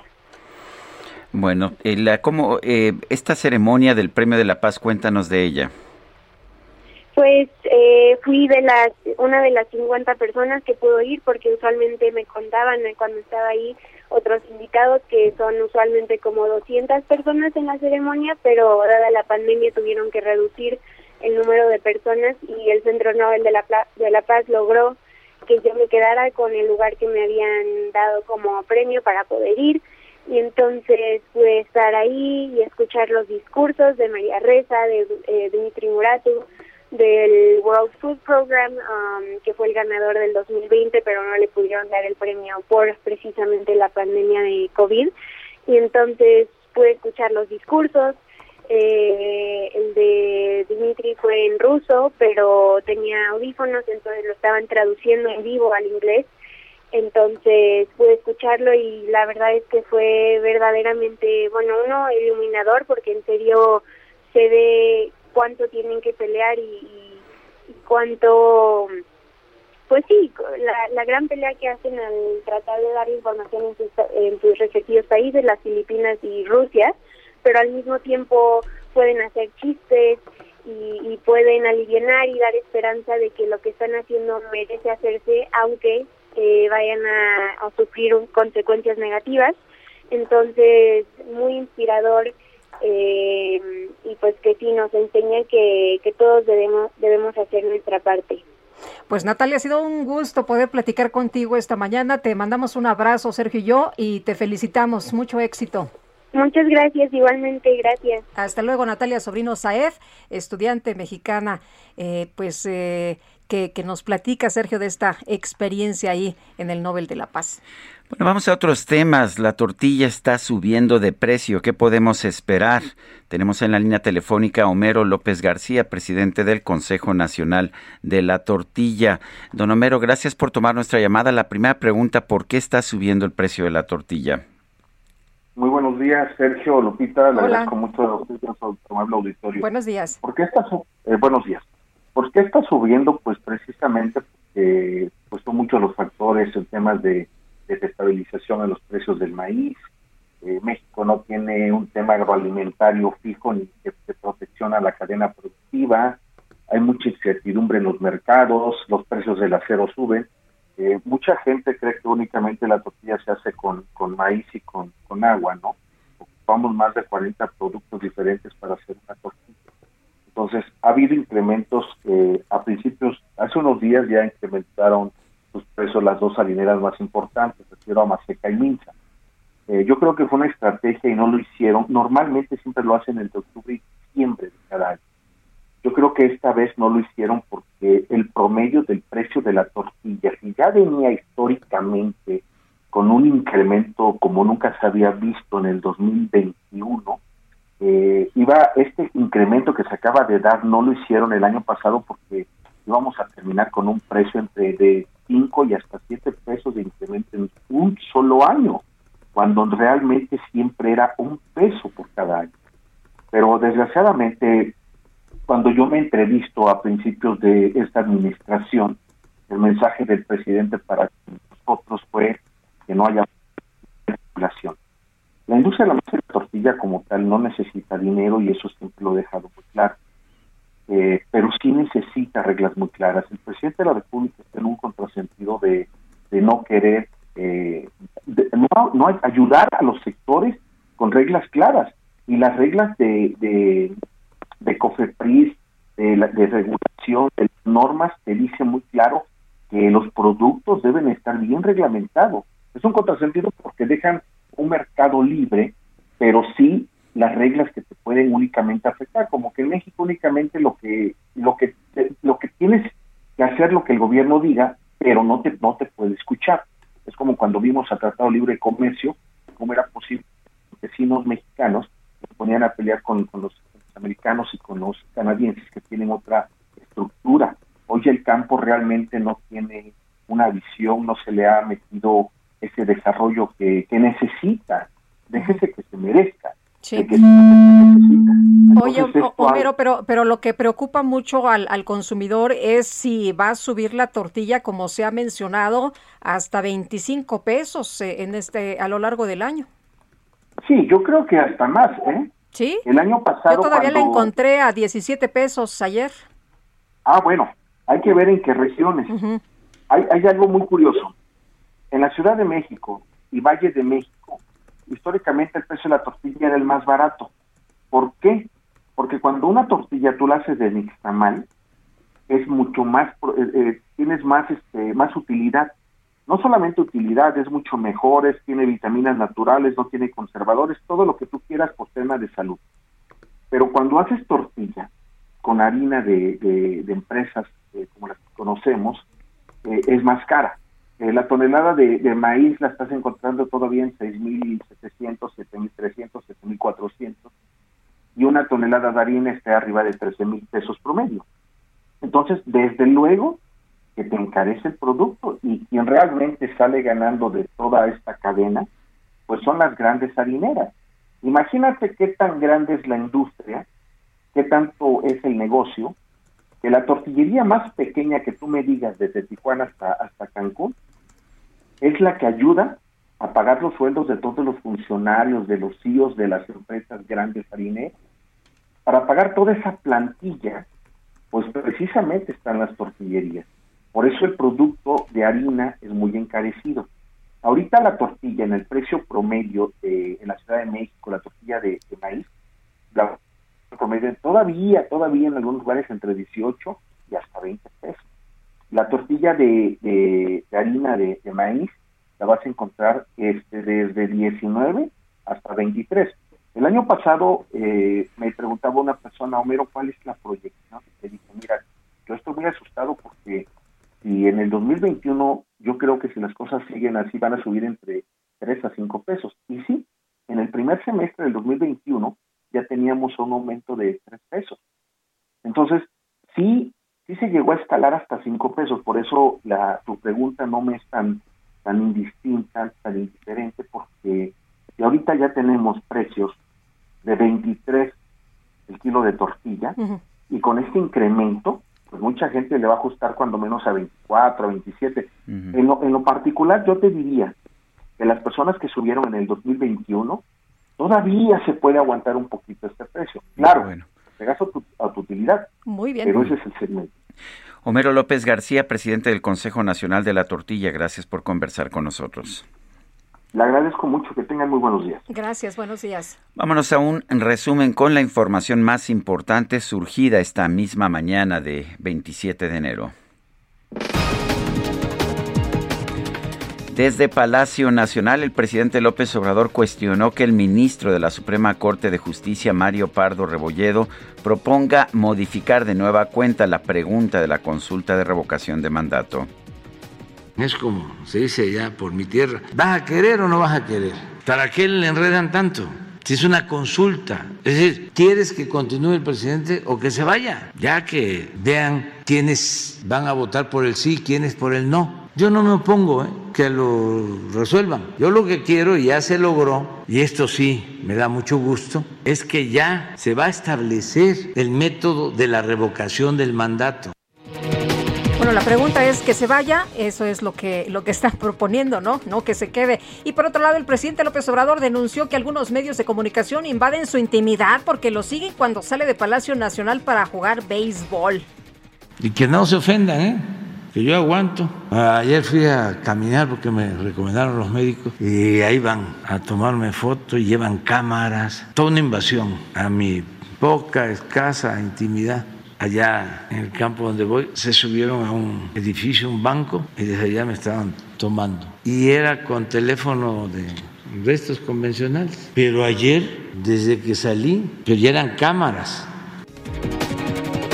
En este espacio, Javier Martín Reyes, académico del CIDE, confirmó que el CONACID busca suspender las becas de los beneficiarios que participen en manifestaciones políticas. No es falso que eso esté en el proyecto de CONACYT. Por supuesto, es solo un proyecto y eventualmente podría ser modificado y ojalá sea modificado, ¿no? Quizá las dos cosas que sí habría que mencionar, eh, Sergio, es que esta disposición, digamos, que establece la obligación de abstenerse de participar en eventos o manifestaciones de carácter político, tiene ya, digamos, una historia un poco larga. Se encuentra en los reglamentos de CONACYT por lo menos desde 2008 o, o desde 2009. Y la Agencia Europea de Medicamentos recomendó autorizar la comercialización condicional de la píldora contra el COVID-19 Paxlovid desarrollada por la farmacéutica Pfizer. La Unión Europea promovió un procedimiento ante la Organización Mundial del Comercio en contra de China por presuntas prácticas comerciales discriminatorias en contra de Lituania. El ministro de Relaciones Exteriores de Rusia, Sergei Lavrov, indicó que el gobierno de los Estados Unidos no dio una respuesta positiva a la principal demanda de su país para resolver los conflictos con Ucrania.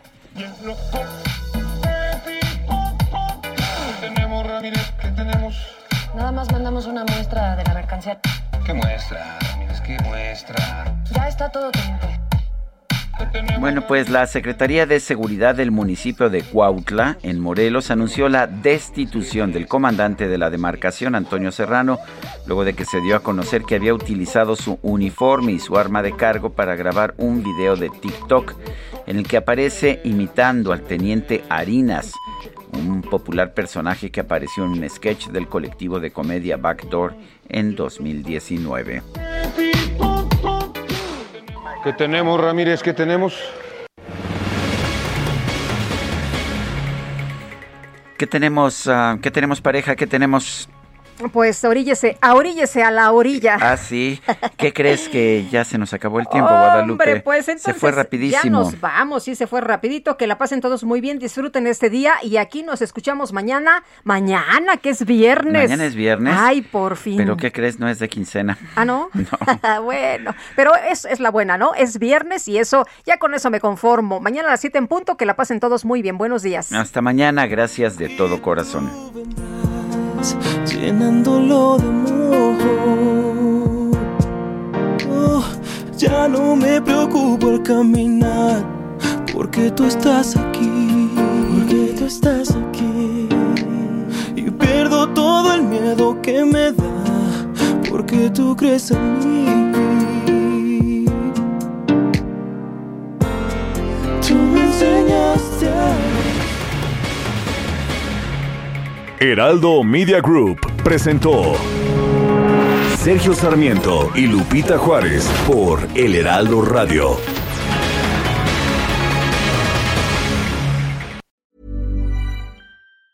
Hey, it's Danny Pellegrino from Everything Iconic.